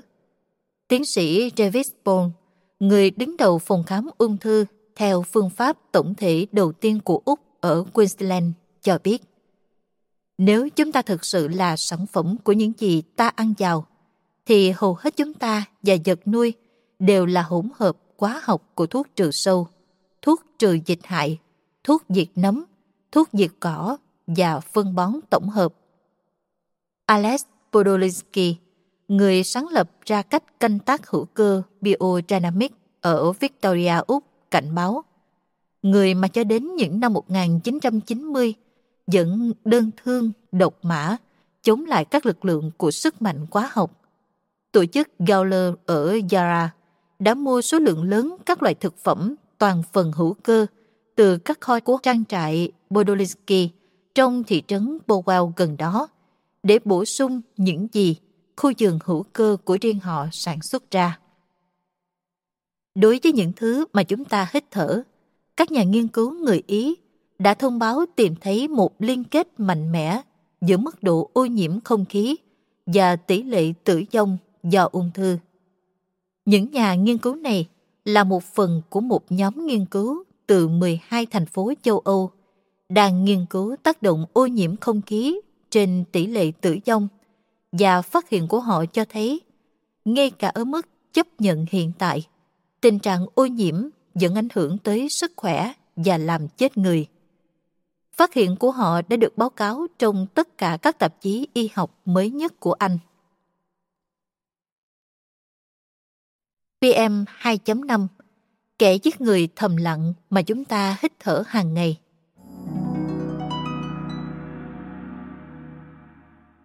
Tại Singapore, tờ báo Straits Times ngày 10 tháng 5 năm 2006 báo cáo rằng chất gây ô nhiễm không khí ultrafine, tức PM 2.5, được tìm thấy ở đảo quốc này vượt quá tiêu chuẩn cho phép tối thiểu là 15 microgram trên mét khối do Cơ quan Bảo vệ Môi trường Hoa Kỳ công bố. Chất gây ô nhiễm không khí ultrafine là chất siêu mịn, vô hình và có thể thẩm thấu vào các hốc sâu nhất của lá phổi, gây ra các tổn thương đáng kể. Trẻ em và phụ nữ lớn tuổi đặc biệt dễ bị tổn thương. Số đo trung bình hàng năm của PM 2.5 ở Singapore đứng ở mức không an toàn là 21 microgram trên mét khối.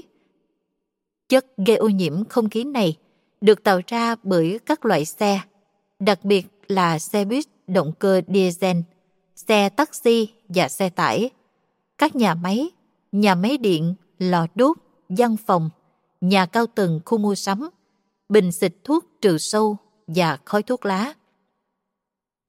Hơn 4 triệu dân Singapore sử dụng hơn 40 tỷ túi nhựa một năm và tạo ra 2 triệu rưỡi tấn rác thải. Theo thống kê năm 2003, phần lớn 90% các chất thải này được đốt là một trong những yếu tố tạo ra ô nhiễm môi trường. Singapore cũng là một trong những quốc gia có số người sử dụng giấy lớn nhất trên thế giới, chỉ đứng sau Mỹ. Chỉ có khoảng 40% số giấy được sử dụng ở đây được thu gom để tái chế, phần lớn 60% được đốt hoặc chôn. Nhưng chất ô nhiễm gây ung thư tồi tệ nhất được sinh ra từ các ngành công nghiệp quá dầu. Tiến sĩ Ralph Moss cáo buộc, theo báo cáo của Moss về chất gây ung thư. Singapore là nơi có khu phức hợp quá dầu hàng đầu thế giới. Thu thập và xử lý chất thải đã trở thành một ngành công nghiệp phát triển và mọi người đang bị dẫn dắt để tin rằng đốt nhựa hoặc chôn lấp chất thải không phân hủy sinh học không phải là một vấn đề. Cũng cần phải lưu ý rằng người Singapore cũng bị phơi nhiễm thường trực với khí độc của thuốc diệt mũi, nguyên nhân gây tỷ lệ cao mắc sốt xuất huyết. Hơn nữa, nhiều hộ gia đình thường xuyên khử trùng nhà để ngăn chặn gián, kiến, ve. Chưa kể đến việc họ thường sử dụng tùy tiện thuốc trừ sâu trong gia đình. Nếu Singapore được coi là một thành phố xanh sạch mà lại tràn ngập không khí bị ô nhiễm như thế, vậy các thành phố như Kuala Lumpur, Jakarta và Thượng Hải thì sao? Hơn nữa, ý tưởng để người dân tự làm sạch cũng có nghĩa là sử dụng quá mức cần thiết các chất khử mùi, chất tẩy rửa và chất làm sạch mạnh. Tất cả đều tạo ra khí độc cho con người hít vào. Cũng cần lưu ý rằng, số đo chất gây ô nhiễm không khí của PM 2.5 là giá trị trung bình và chưa xem xét những tháng mùa khô khi Singapore và Malaysia có thể bị bao phủ bởi khói mù độc hại từ các đám cháy rừng ở Indonesia tràn tới. Rất có thể các nhà phát minh ra trên 100.000 quá chất tổng hợp trong môi trường của chúng ta hiện nay, tin rằng cơ thể con người có khả năng hấp thụ các chất này mà không bị chúng làm tổn hại.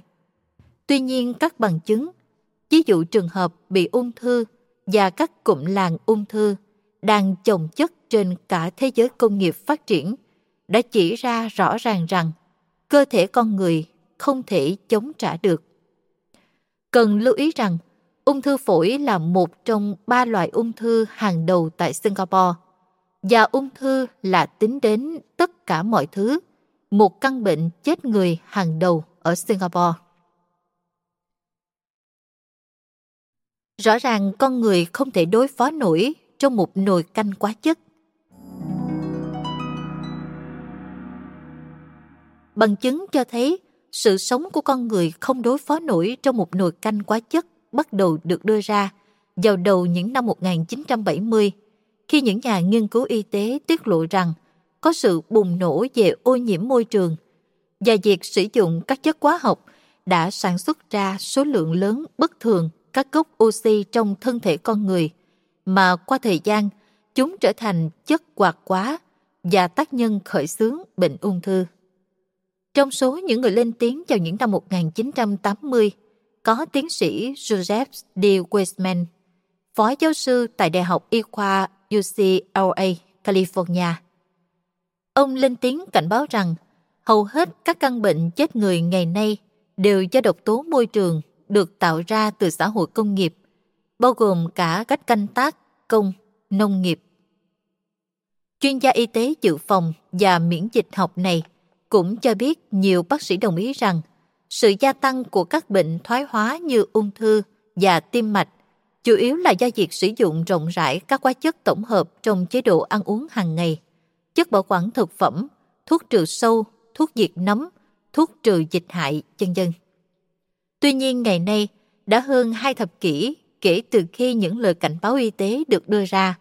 Các thức ăn mà chúng ta tiêu thụ với số lượng lớn hơn nữa đã được trồng hoặc sản xuất, như thịt bò, thịt lợn, thịt cừu, thịt da cầm, trên đất hay đồng cỏ, vẫn thường xuyên được bón ướt đẫm các hóa chất này. Hơn thế nữa, khi bạn cắn một miếng thịt hamburger ngon ngọt, là bạn đang đưa vào cơ thể hàng loạt chất progesterone, testosterone, hormone tăng trưởng và thuốc kháng sinh mà động vật đã được cho ăn. Và chúng tôi hiểu lý do tại sao không có nhà chữa bệnh tự nhiên có lòng tự trọng nào lại đưa thịt vào trong chế độ ăn uống chống ung thư của mình. Tuy nhiên, điều đáng ngạc nhiên nhất lại là các bệnh viện chính thống vẫn làm. Quả thật, thực phẩm dùng cho chữa bệnh có nhiều cách hiểu rất khác nhau. Ngay từ năm 1912, nhà khoa học người Pháp đoạt giải Nobel, tiến sĩ Alexis Carrel, đã cảnh báo rằng kể từ khi đất là cơ sở cho tất cả cuộc sống của con người, hy vọng duy nhất của chúng ta cho một thế giới lành mạnh dựa trên việc tái thiết lập sự hài hòa trong đất mà chúng ta đã phá vỡ bằng các phương pháp hiện đại về nông học của chúng ta.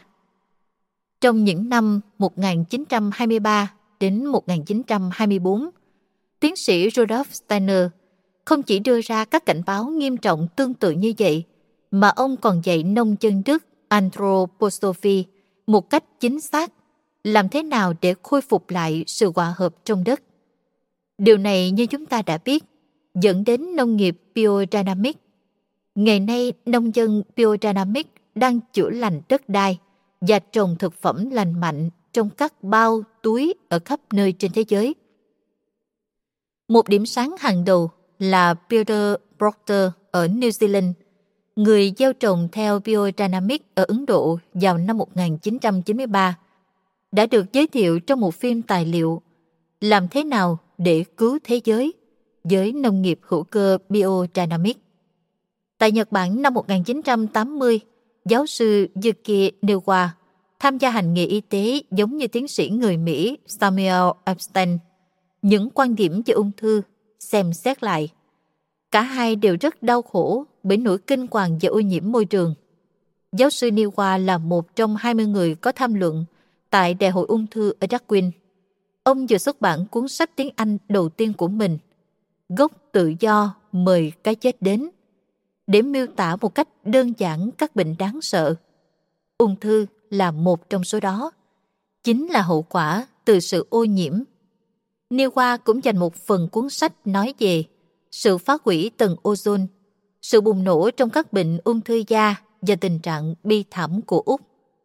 Cần lưu ý rằng giáo sư Niwa không chỉ là một chuyên gia thế giới về các gốc tự do gây ung thư, gốc tự do oxy, mà từ những năm 1979 đến năm 1980, ông đã là giáo sư thỉnh giảng miễn dịch học lâm sàng và vi sinh tại Trung tâm Y khoa của Đại học Illinois, Hoa Kỳ.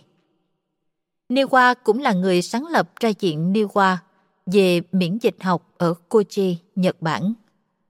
Nhà sinh thái tiên phong có giọng nói nhẹ nhàng này đã phát triển thuốc chống ung thư tự nhiên hiệu quả và nói say sưa về khả năng tự chữa bệnh kỳ diệu của cơ thể con người được đưa ra trong các điều kiện môi trường thích hợp.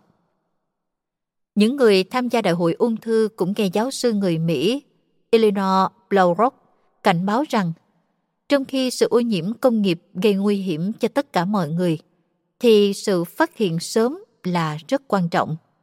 Nhưng hầu hết các bác sĩ biết rất ít hoặc không được đào tạo về trị liệu vitamin liều cao hay dinh dưỡng. Tiến sĩ Iani Bryhope, chúng ta sẽ ngày càng bị suy dinh dưỡng ngoại trừ có một phép lạ xảy ra. Nhận thức về sự vô ích của việc phát triển các loại thuốc mới chữa bệnh trong khi các biện pháp phòng ngừa liên tục bị bỏ qua đã khiến cho người đứng đầu về dinh dưỡng và y tế môi trường Úc, tiến sĩ Ian e. Ibrahov cảnh báo rằng loài người chỉ có 16 năm để thay đổi suy nghĩ của mình và chấm dứt sự coi thường về việc điều trị đất đai của chúng ta. Tiến sĩ Bryhoff nói điều này vào năm 1997 và bây giờ là năm 2007. Do đó, chúng ta chỉ có 6 năm còn lại, theo ước lượng của ông, để khôi phục lại khả năng sinh sản cho đất chết. Chưa đến 5% đất nông nghiệp trên thế giới được chữa lành bằng canh tác theo kiểu hữu cơ và biodynamic. Chúng ta sẽ càng ngày càng bị suy dinh dưỡng trừ khi có một phép lạ xảy ra. Câu hỏi đặt ra bây giờ là đất được xử lý bằng hóa chất thay vì bằng mùng hữu cơ, ảnh hưởng thế nào đến thực phẩm?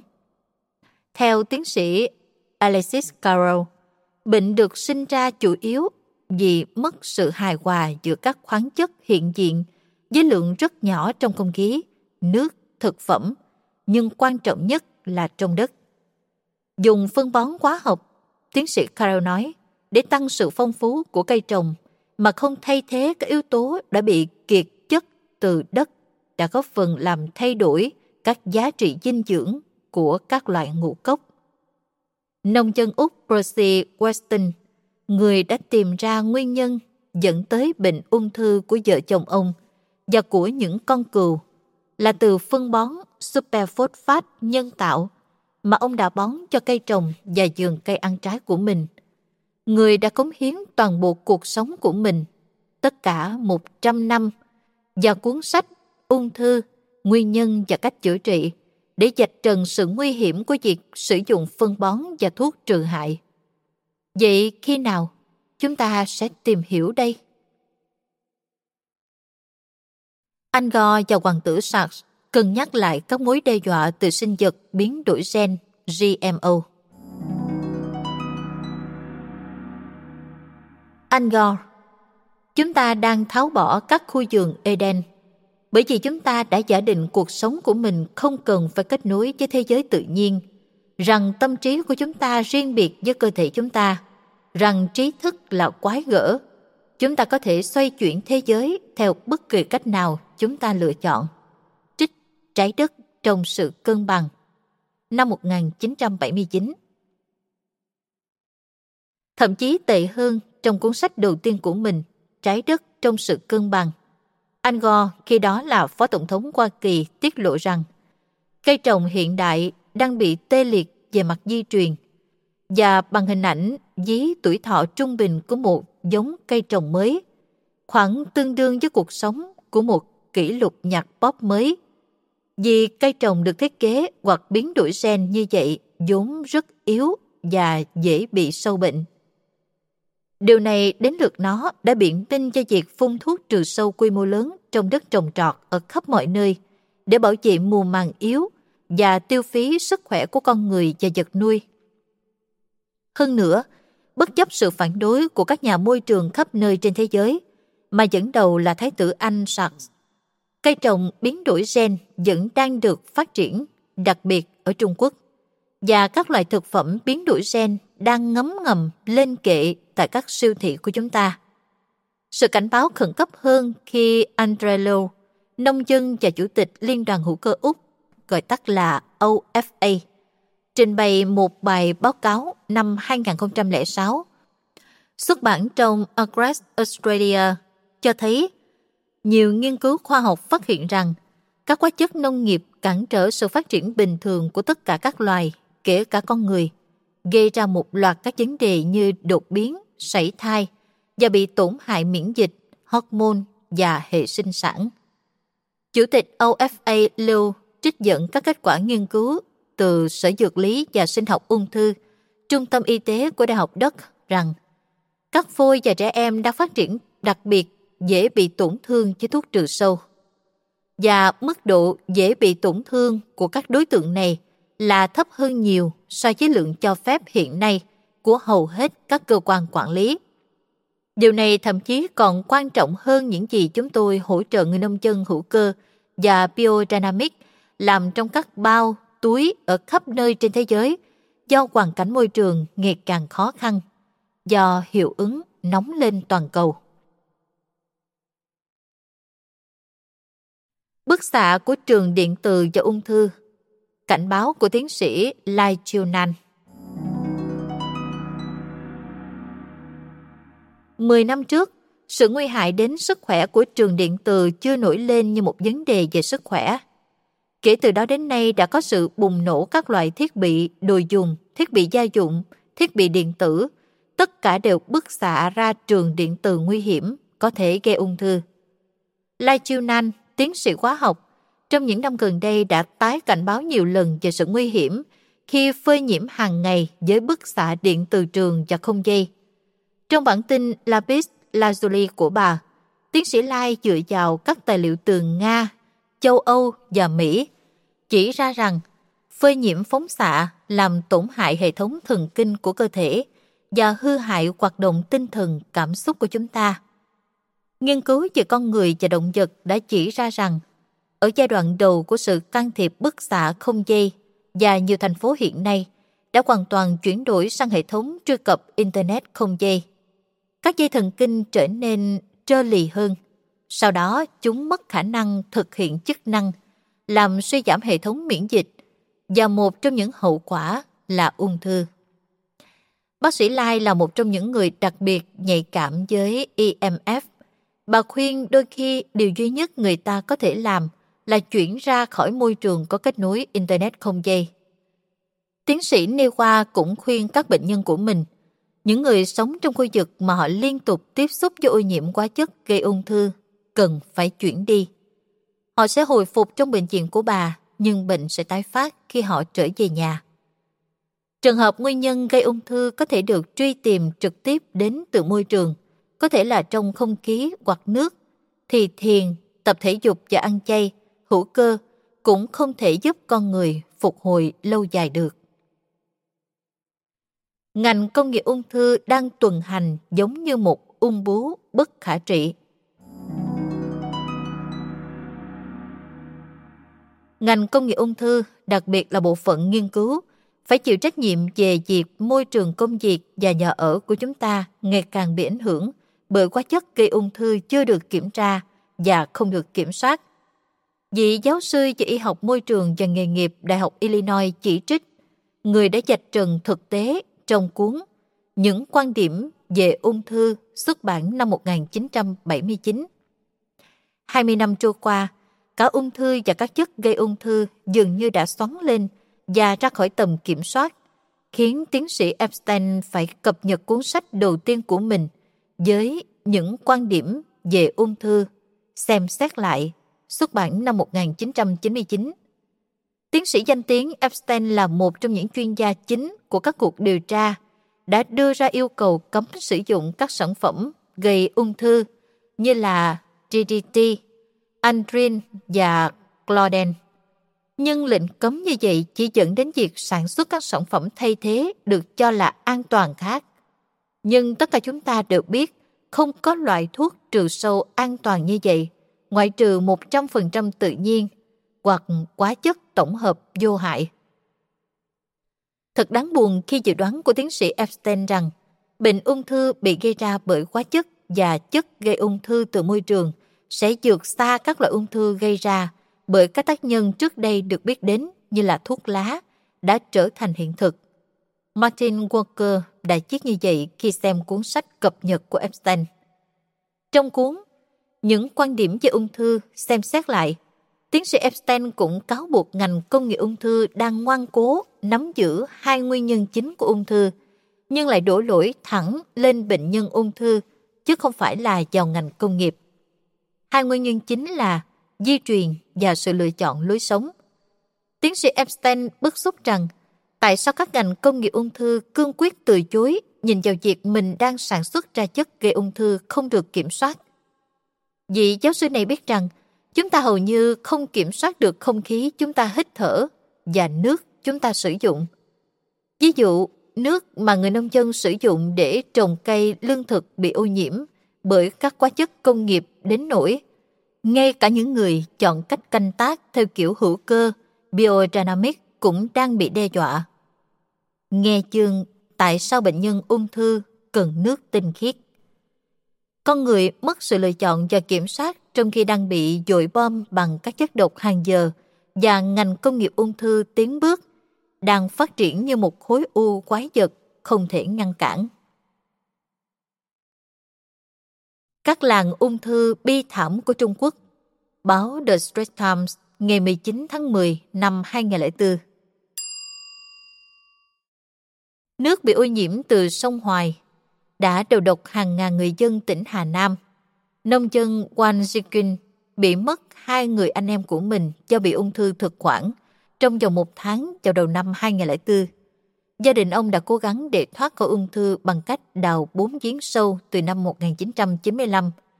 Cái sau sâu hơn cái trước. Dùng quê Đông Tôn Lâu của ông là một trong những làng ung thư nổi tiếng của Trung Quốc. Làm giấy, thuộc da, nhà máy phân bón hóa học, có trong nhiều thập kỷ, đã xả chất thải chưa qua xử lý vào sông Hoài. Tiến sĩ Quan Dông Gen, giám đốc Second County cho biết, do ô nhiễm rất trầm trọng, nên tỷ lệ ung thư phát sinh trong số dân sống dọc theo con sông đã tăng lên và độ tuổi ung thư đang ngày càng trẻ hóa. Dương Tử, con sông dài nhất Trung Quốc đang trở thành ung thư. Báo The Straits Times ngày 14 tháng 3 năm 2007. 21.000 nhà máy hóa chất, rải rác dọc theo tuyến đường thủy và đường bờ biển của Trung Quốc, kể câu chuyện về nền kinh tế nóng đỏ của đất nước. Nhưng các con sông tự nói về các chi phí môi trường của hai thập kỷ tăng trưởng không kiềm chế. Hơn 70% các tuyến đường thủy và hồ của Trung Quốc đang bị ô nhiễm. Nguồn nước ngầm tại 90% các thành phố đang bị ô nhiễm. Thung lũng ung thư khét tiếng của Mỹ Đó là thung lũng ở hạ lưu sông Mississippi, nơi có hơn một phần tư lượng hóa chất của Mỹ được sản xuất. Liên hiệp Carbide và Monsanto đều có khu phức hợp ở đó đó cũng là nơi có tỷ lệ ung thư cao nhất tại Mỹ. Trẻ em ở đó thường xuyên có vấn đề về hô hấp và mắt, theo Angor, trái đất trong sự cân bằng. Cộng đồng cùng hành động San Francisco cấm thuốc trừ sâu tại các công viên, sân golf và các tòa nhà văn phòng trong một sắc lệnh của thành phố. Các báo cáo quan sát trái đất trong tạp chí quốc tế về mô hình môi trường, sinh thái từ tháng 6 đến tháng 8 năm 1997. Malaysia, một chiến dịch về thực phẩm an toàn đã được đưa ra tại Malaysia bởi mạng lưới hành động chống thuốc trừ hại. Chiến dịch này cũng đã được kích hoạt ở Indonesia, Ấn Độ, New Zealand, Sri Lanka và nhiều nước khác. Tin từ quan sát trái đất, tạp chí quốc tế về mô hình môi trường sinh thái tháng 6 đến tháng 8 năm 1997. Sự căng thẳng, tác nhân kích hoạt đối với hầu hết các loại ung thư. Bác sĩ, sự căng thẳng đã gây ra bệnh ung thư của tôi phải không? Bà Goth, 42 tuổi, một điều hành viên cao cấp của một khách sạn hỏi bác sĩ chuyên khoa ung thư của mình. Không, sự căng thẳng của cả một trại tập trung mới đủ làm bà bị ung thư. Vị chuyên gia chế nhạo lại. Về chế độ ăn uống thì sao? Bà hỏi. Ông nhún vai. Bà có thể tiếp tục ăn bất cứ cái gì bà đã ăn. Ông chỉ dành cho tôi 5 phút trong quỹ thời gian của mình. Ông ta dục tôi đi cắt bỏ tuyến vú và ngay sau đó là những liệu pháp quá trị. Bác sĩ chuyên khoa ung thư X không có thời gian và không quan tâm đến những gì có thể là nguyên nhân hoặc kích thích bệnh ung thư vú của bà Goth, một ung thư phổ biến nhất đối với phụ nữ Singapore. Nhưng hy vọng số bác sĩ ung thư như bác sĩ X sẽ không có nhiều. Điều này là bởi các bằng chứng về căng thẳng trong tất cả các hình thức của nó đã kích hoạt bệnh ung thư đang tăng cao trong những năm qua và những bằng chứng ấy không thể chối cãi được. Bệnh ung thư của Salama Zahari chắc chắn là một trường hợp do chấn thương. Hãy xem xét trường hợp của Salama Zahari. Cô được chẩn đoán mắc bệnh ung thư vú vào năm 1968 khi mới 32 tuổi. Khi mang thai đứa con thứ tư của mình, Salama phải chứng kiến chồng mình, nhà báo Malaysia Said Zahari bị bắt trong một cuộc đột kích lúc bình minh, bị còng lại, tra tấn và bị dẫn đi. 17 năm dài trong nhà tù Changi, không cần xét xử, như một tù nhân chính trị. Năm năm sau khi chồng cô bị giam giữ, Salama phát hiện bị ung thư vú và một số người đổ lỗi cho chế độ ăn uống nhiều dưỡng chất. Một số người khác cho rằng vì nỗi đau tinh thần. Hãy nhớ gần 30 năm trước, bệnh ung thư vẫn còn khá hiếm và thực phẩm chế biến cũng chưa phải phổ biến, đặc biệt đối với các gia đình Malaysia bình dân. Nhiều khả năng là do sang chấn tinh thần khi nhìn thấy người chồng yêu quý của mình bị bỏ tù vì không có tội và phải nuôi bốn đứa con không cha đã kích hoạt các tế bào ung thư phát triển. May mắn thay, bệnh ung thư của Salama đã được phát hiện khá sớm và cô được một nữ bác sĩ phẫu thuật giỏi và chu đáo, tiến sĩ Alice Chaya, thực hiện cuộc phẫu thuật tại Bệnh viện Đa khoa Singapore. Khi Said được hộ tống bởi hai cán bộ đặc biệt đến thăm vợ vào ngày hôm sau, Salama vẫn còn nửa tỉnh nửa mê, nhưng tiến sĩ Chia đã đích thân nói với Said rằng Ông Said, đừng lo lắng về vợ mình, cô ấy đang hồi phục. Vợ ông là người rất khỏe và dũng cảm. Chúng tôi sẽ chăm sóc tốt cho cô ấy. May mắn cho cặp vợ chồng này, còn có tiến sĩ Beatrice Chen, vợ của tù nhân chính trị, tiến sĩ Lim Học Seo, người đã đặc biệt chăm sóc San kể từ khi cô bị ung thư vú và khi tiến hành phẫu thuật. Beatrice thực sự là nguồn an ủi cho vợ tôi. Sấy đã viết trong cuốn sách của mình những đám mây đen lúc rạng đông. Sự hỗ trợ tinh thần này rất quan trọng cho sự hồi phục sức khỏe của Salama vì Said không được phép gặp lại cô cho đến tận vài tháng sau, khi cô đã đủ khỏe để thăm chồng tại nhà tù Changi. Thậm chí sau đó, họ cũng chỉ có thể nhìn chầm chầm vào nhau qua lớp kính phân cách và khóc. Sự căng thẳng của Salama có vẻ cực đoan, nhưng những người khác nhau phản ứng rất khác nhau đối với sự việc giống nhau hoặc tương tự. Điều có vẻ rất căng thẳng đối với một người hay lo lắng, nhạy cảm, nhưng có thể lại đem đến sự phấn khích và thử thách đối với người vô tư, lạc quan.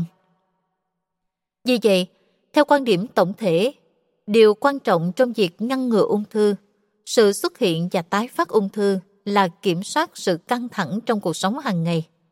Ngày nay chúng ta cũng biết rõ sự căng thẳng, đặc biệt nỗi sợ hãi hoặc giận dữ mãnh liệt, thực sự giải phóng các hormone có hại, làm tổn thương hệ thống miễn dịch và cho phép các tế bào ung thư nhân lên.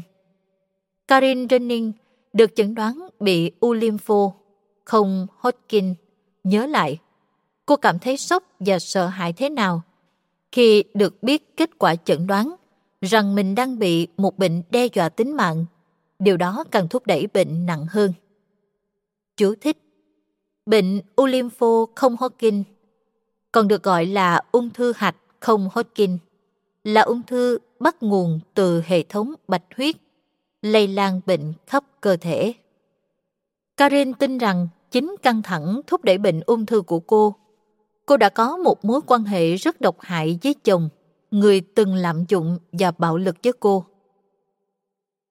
Bà Erin người đứng đầu tổ chức hỗ trợ tổng thể cho người dân bị ảnh hưởng bởi ung thư ở Kampong Senang, cũng tin chắc rằng sự tức giận tích lũy và nỗi thất vọng có thể thúc đẩy ung thư. Diện dẫn kinh nghiệm của riêng mình, bà nói rằng người chồng quá cố của bà là người rất tệ bạc, không chung thủy và chồng chất các khoản nợ mà bà phải trả. Ngay cả sau khi đã ly hôn, Irene vẫn còn nhiều nỗi tức giận, chưa được giải phóng và các chấn thương tích lũy của những năm tháng đó đã tạo ra các độc tố trong gan của bà cần phải được xả ra ngoài. Một tín đồ trong trị liệu cơ sinh và thục tháo bằng cà phê hữu cơ, Irene chia sẻ kiến thức của mình như là một thủ lĩnh tình nguyện hỗ trợ tại Trung tâm Điều trị Lối sống Tổng thể ở Kampung Senang, Singapore. Trong khi căng thẳng chắc chắn là tác nhân kích thích của hầu hết các bệnh ung thư, thì chất độc lại chồng lên những người yếu đuối và dễ bị tổn thương là trẻ em và người lớn tuổi.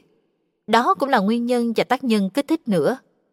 Đôi khi chất độc hóa học được tích tụ dần dần và tăng lên đến giới hạn cơ thể con người không thể chịu đựng được nữa. Có khi, tác nhân kích thích lại là nạn nhân của một số lượng áp đảo các độc tố cùng một lúc. Giống như Percy, khi ông vô tình bị ngâm trong thuốc diệt cỏ và trở nên ốm yếu đến mức suýt chết. Ông biết rằng tại thời điểm yếu nhất, ông rất dễ bị ung thư tái phát, nên ông đã nhanh chóng tăng cường ăn các loại thực phẩm hữu cơ nguyên chất, thô, chưa xử lý, và dùng khoáng chất bổ sung của riêng mình để tăng khả năng miễn dịch cho cơ thể. Câu chuyện về Percy tôi xin chia sẻ ở phần sau. Dù bất kể trong trường hợp nào, đều đã được công nhận ngay cả trong giới chính thống rằng sự căng thẳng chắc chắn là một tác nhân kích thích bệnh ung thư.